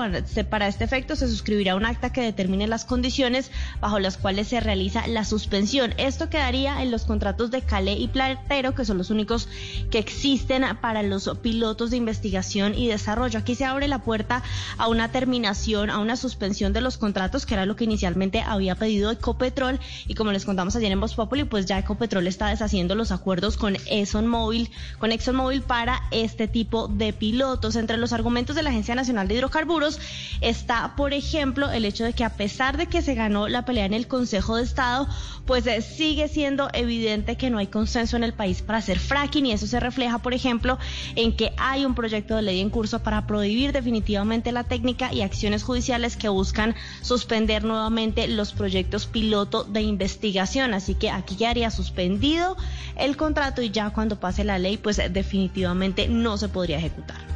Suspendido y luego cerrado vía ley el cualquier intento de fracking en Colombia, pero sí podría Ecopetrol por ahora seguir con eh, mismos contratos de fracturamiento hidráulico fuera de nuestro país, sobre todo en Estados Unidos. Y mientras tanto, en Francia, siete, cuatro minutos en París, habló el presidente Petro en eh, el Instituto de Ciencias Políticas, habló de transición energética y dijo que la primera posibilidad de desaparición de los combustibles fósiles es la del carbón. Santiago Rincón continúa con la gira del presidente Petro. Acaba de terminar la conferencia el presidente Gustavo Petro en Cienspol, el Instituto de Ciencias Políticas de, de París, su primer evento en la agenda internacional que tendrá precisamente aquí en Francia. Habló cerca de una hora eh, en un monólogo en el que por supuesto insistió en la transición energética, después recibió preguntas de los estudiantes y en una de sus respuestas habló de la necesidad de abandonar el carbón. Aseguró que si se explota todo el carbón de Colombia, la humanidad va a desaparecer y además dijo que los países rentistas de la región como Colombia y Venezuela han gastado sus excedentes. Países como Venezuela, que tienen altísimas reservas de petróleo, o Colombia, que tiene altísimas reservas de carbón, si nosotros usáramos nuestro carbón del subsuelo, la humanidad muere. Si Venezuela usara sus reservas de petróleo, la humanidad muere. Y para nosotros esto eran nuestras riquezas. Entonces, estos países, Colombia, Venezuela y otros en América Latina, no han hecho lo de los noruegos ni de los árabes. También habló de Venezuela y de las elecciones en 2024. Aseguró que no sabe quién va a ganar, pero sí pidió garantías para ambas partes, tanto para el oficialismo como la oposición. Y lo que dijo es que el que pierda tiene que tener garantías de que va a poder seguir ejerciendo la política y de que no va a ser perseguido por la contraparte. Seguiremos entonces pendientes. Por hoy termina la agenda. Mañana la reunión del presidente Petro con Emmanuel Macron y con el secretario general de la OCDE. No descarte, Santiago, que se anticipe la fecha de las elecciones presidenciales en Venezuela. Esa reunión en París que estará encabezada, entre otros, por el presidente Macron y por el presidente Petro, será muy importante para avanzar en la hoja de ruta que permita unas elecciones eventualmente con garantías, con veeduría internacional en Venezuela. Hablamos ahora de lo que está pasando y es recurrente en la costa caribe, las protestas por las altas tarifas del servicio de energía eléctrica. ¿Qué pasó en Barranquilla, Vanessa? Después le cuento que salieron por lo menos 500 personas a movilizarse vestidas de negro para simbolizar, dicen ellos, que están en cuidados intensivos y a punto de morir porque les toca decidir entre comer o pagar el recibo de energía. La gente marchó con los recibos de luz en sus manos, entre los que tenían cuentas hasta por un millón de pesos. La situación se replicó en cada una de las situaciones del Caribe colombiano, en donde estuvieron haciendo lo suyo ante las oficinas de aire o de Afinia, dependiendo de la empresa prestadora del servicio para el departamento. A su vez, lo que hicieron es estas compañías prestadoras del servicio fue disponer de personal jurídico que estuvo recepcionando las quejas para seguir atendiendo a la comunidad. Sin embargo, la gente insiste en que hasta que no le solucionen los altos precios de las tarifas, no van a dejar de marchar. Identificadas, colapsadas en este momento 44 viviendas en el barrio La Esmeralda. Tenemos todo el sector. Al respecto, se espera que entonces nuevamente se puedan convocar nuevas movilizaciones para el próximo 29 de noviembre, Ricardo, donde estarían asistiendo a las calles para seguir reclamando no solo mejoras en la prestación del servicio, sino también disminuciones en el precio del kilovatio hora. Protestas en Barranquilla contra el mal servicio de energía, contra los altos costos del recibo, protestas también, pero en Cartagena, de los motociclistas, luego de las medidas que tomó la alcaldía, entre otras, la restricción a la movilización con parrilleros en eh, estos vehículos. Dalida Orozco, segunda jornada de protestas de los motociclistas. Hoy un poco más hoy no hubo disturbios. Ricardo, oyentes, buenas tardes. Mire, nosotros nos encontramos aquí en la Plaza de la Aduana, en el centro histórico de la ciudad, justo en los bajos de la alcaldía de Cartagena. Hasta aquí llegaron decenas de mototaxistas que en caravana protestaron, se movilizaron desde el sur de la ciudad hasta llegar a este punto. Ellos están exigiendo que se suspenda el decreto que prohíbe la circulación de parrillero hombre en toda la ciudad. Pero hablemos con algunos de ellos, eh, que nos cuenten qué es lo que le están pidiendo al alcalde William Dow. Que, dero- que deroguen ese decreto, el 1542. Esto es un atentado para nosotros, para nosotros y nuestra familia. Y hoy estamos demostrando que nosotros no somos vándalos, somos pacíficos. Esto está demostrado aquí. Hicimos una marcha que viene de allá de la bomba al Amparo y todo ocurrió y pasó como si nada. Aquí estamos en la Plaza de la Aduana, estamos esperando que vayan los muchachos. Este decreto, Ricardo Oyentes, fue expedido por el alcalde William Dow el pasado viernes ante el aumento de hurtos y sicariatos. Estará vigente un mes. Ha dicho la alcaldía que aunque han citado mesas de concertación a los mototra- mototrabajadores, esto no han, no han asistido. Sin embargo, en este momento una delegación de los manifestantes se reúne con representantes de la alcaldía, Ricardo. Una 09 llegará a Colombia el buque estadounidense Comfort a Cartagena. Es uno de los buques de la Marina estadounidense dedicados a la atención médica de miles de personas en el mundo. Ana María Celis, esto es parte de la cooperación Colombia-Estados Unidos. ¿Cuándo se tiene prevista la llegada de esta embarcación? Ricardo, buenas tardes. Pues la misión médica que está a cargo del Comando Sur de Estados Unidos tendrá mil personas trabajando para brindar atención médica a personas de estrato 1 y 2 que necesitan servicios médicos. Llega, llegará el 11 de noviembre.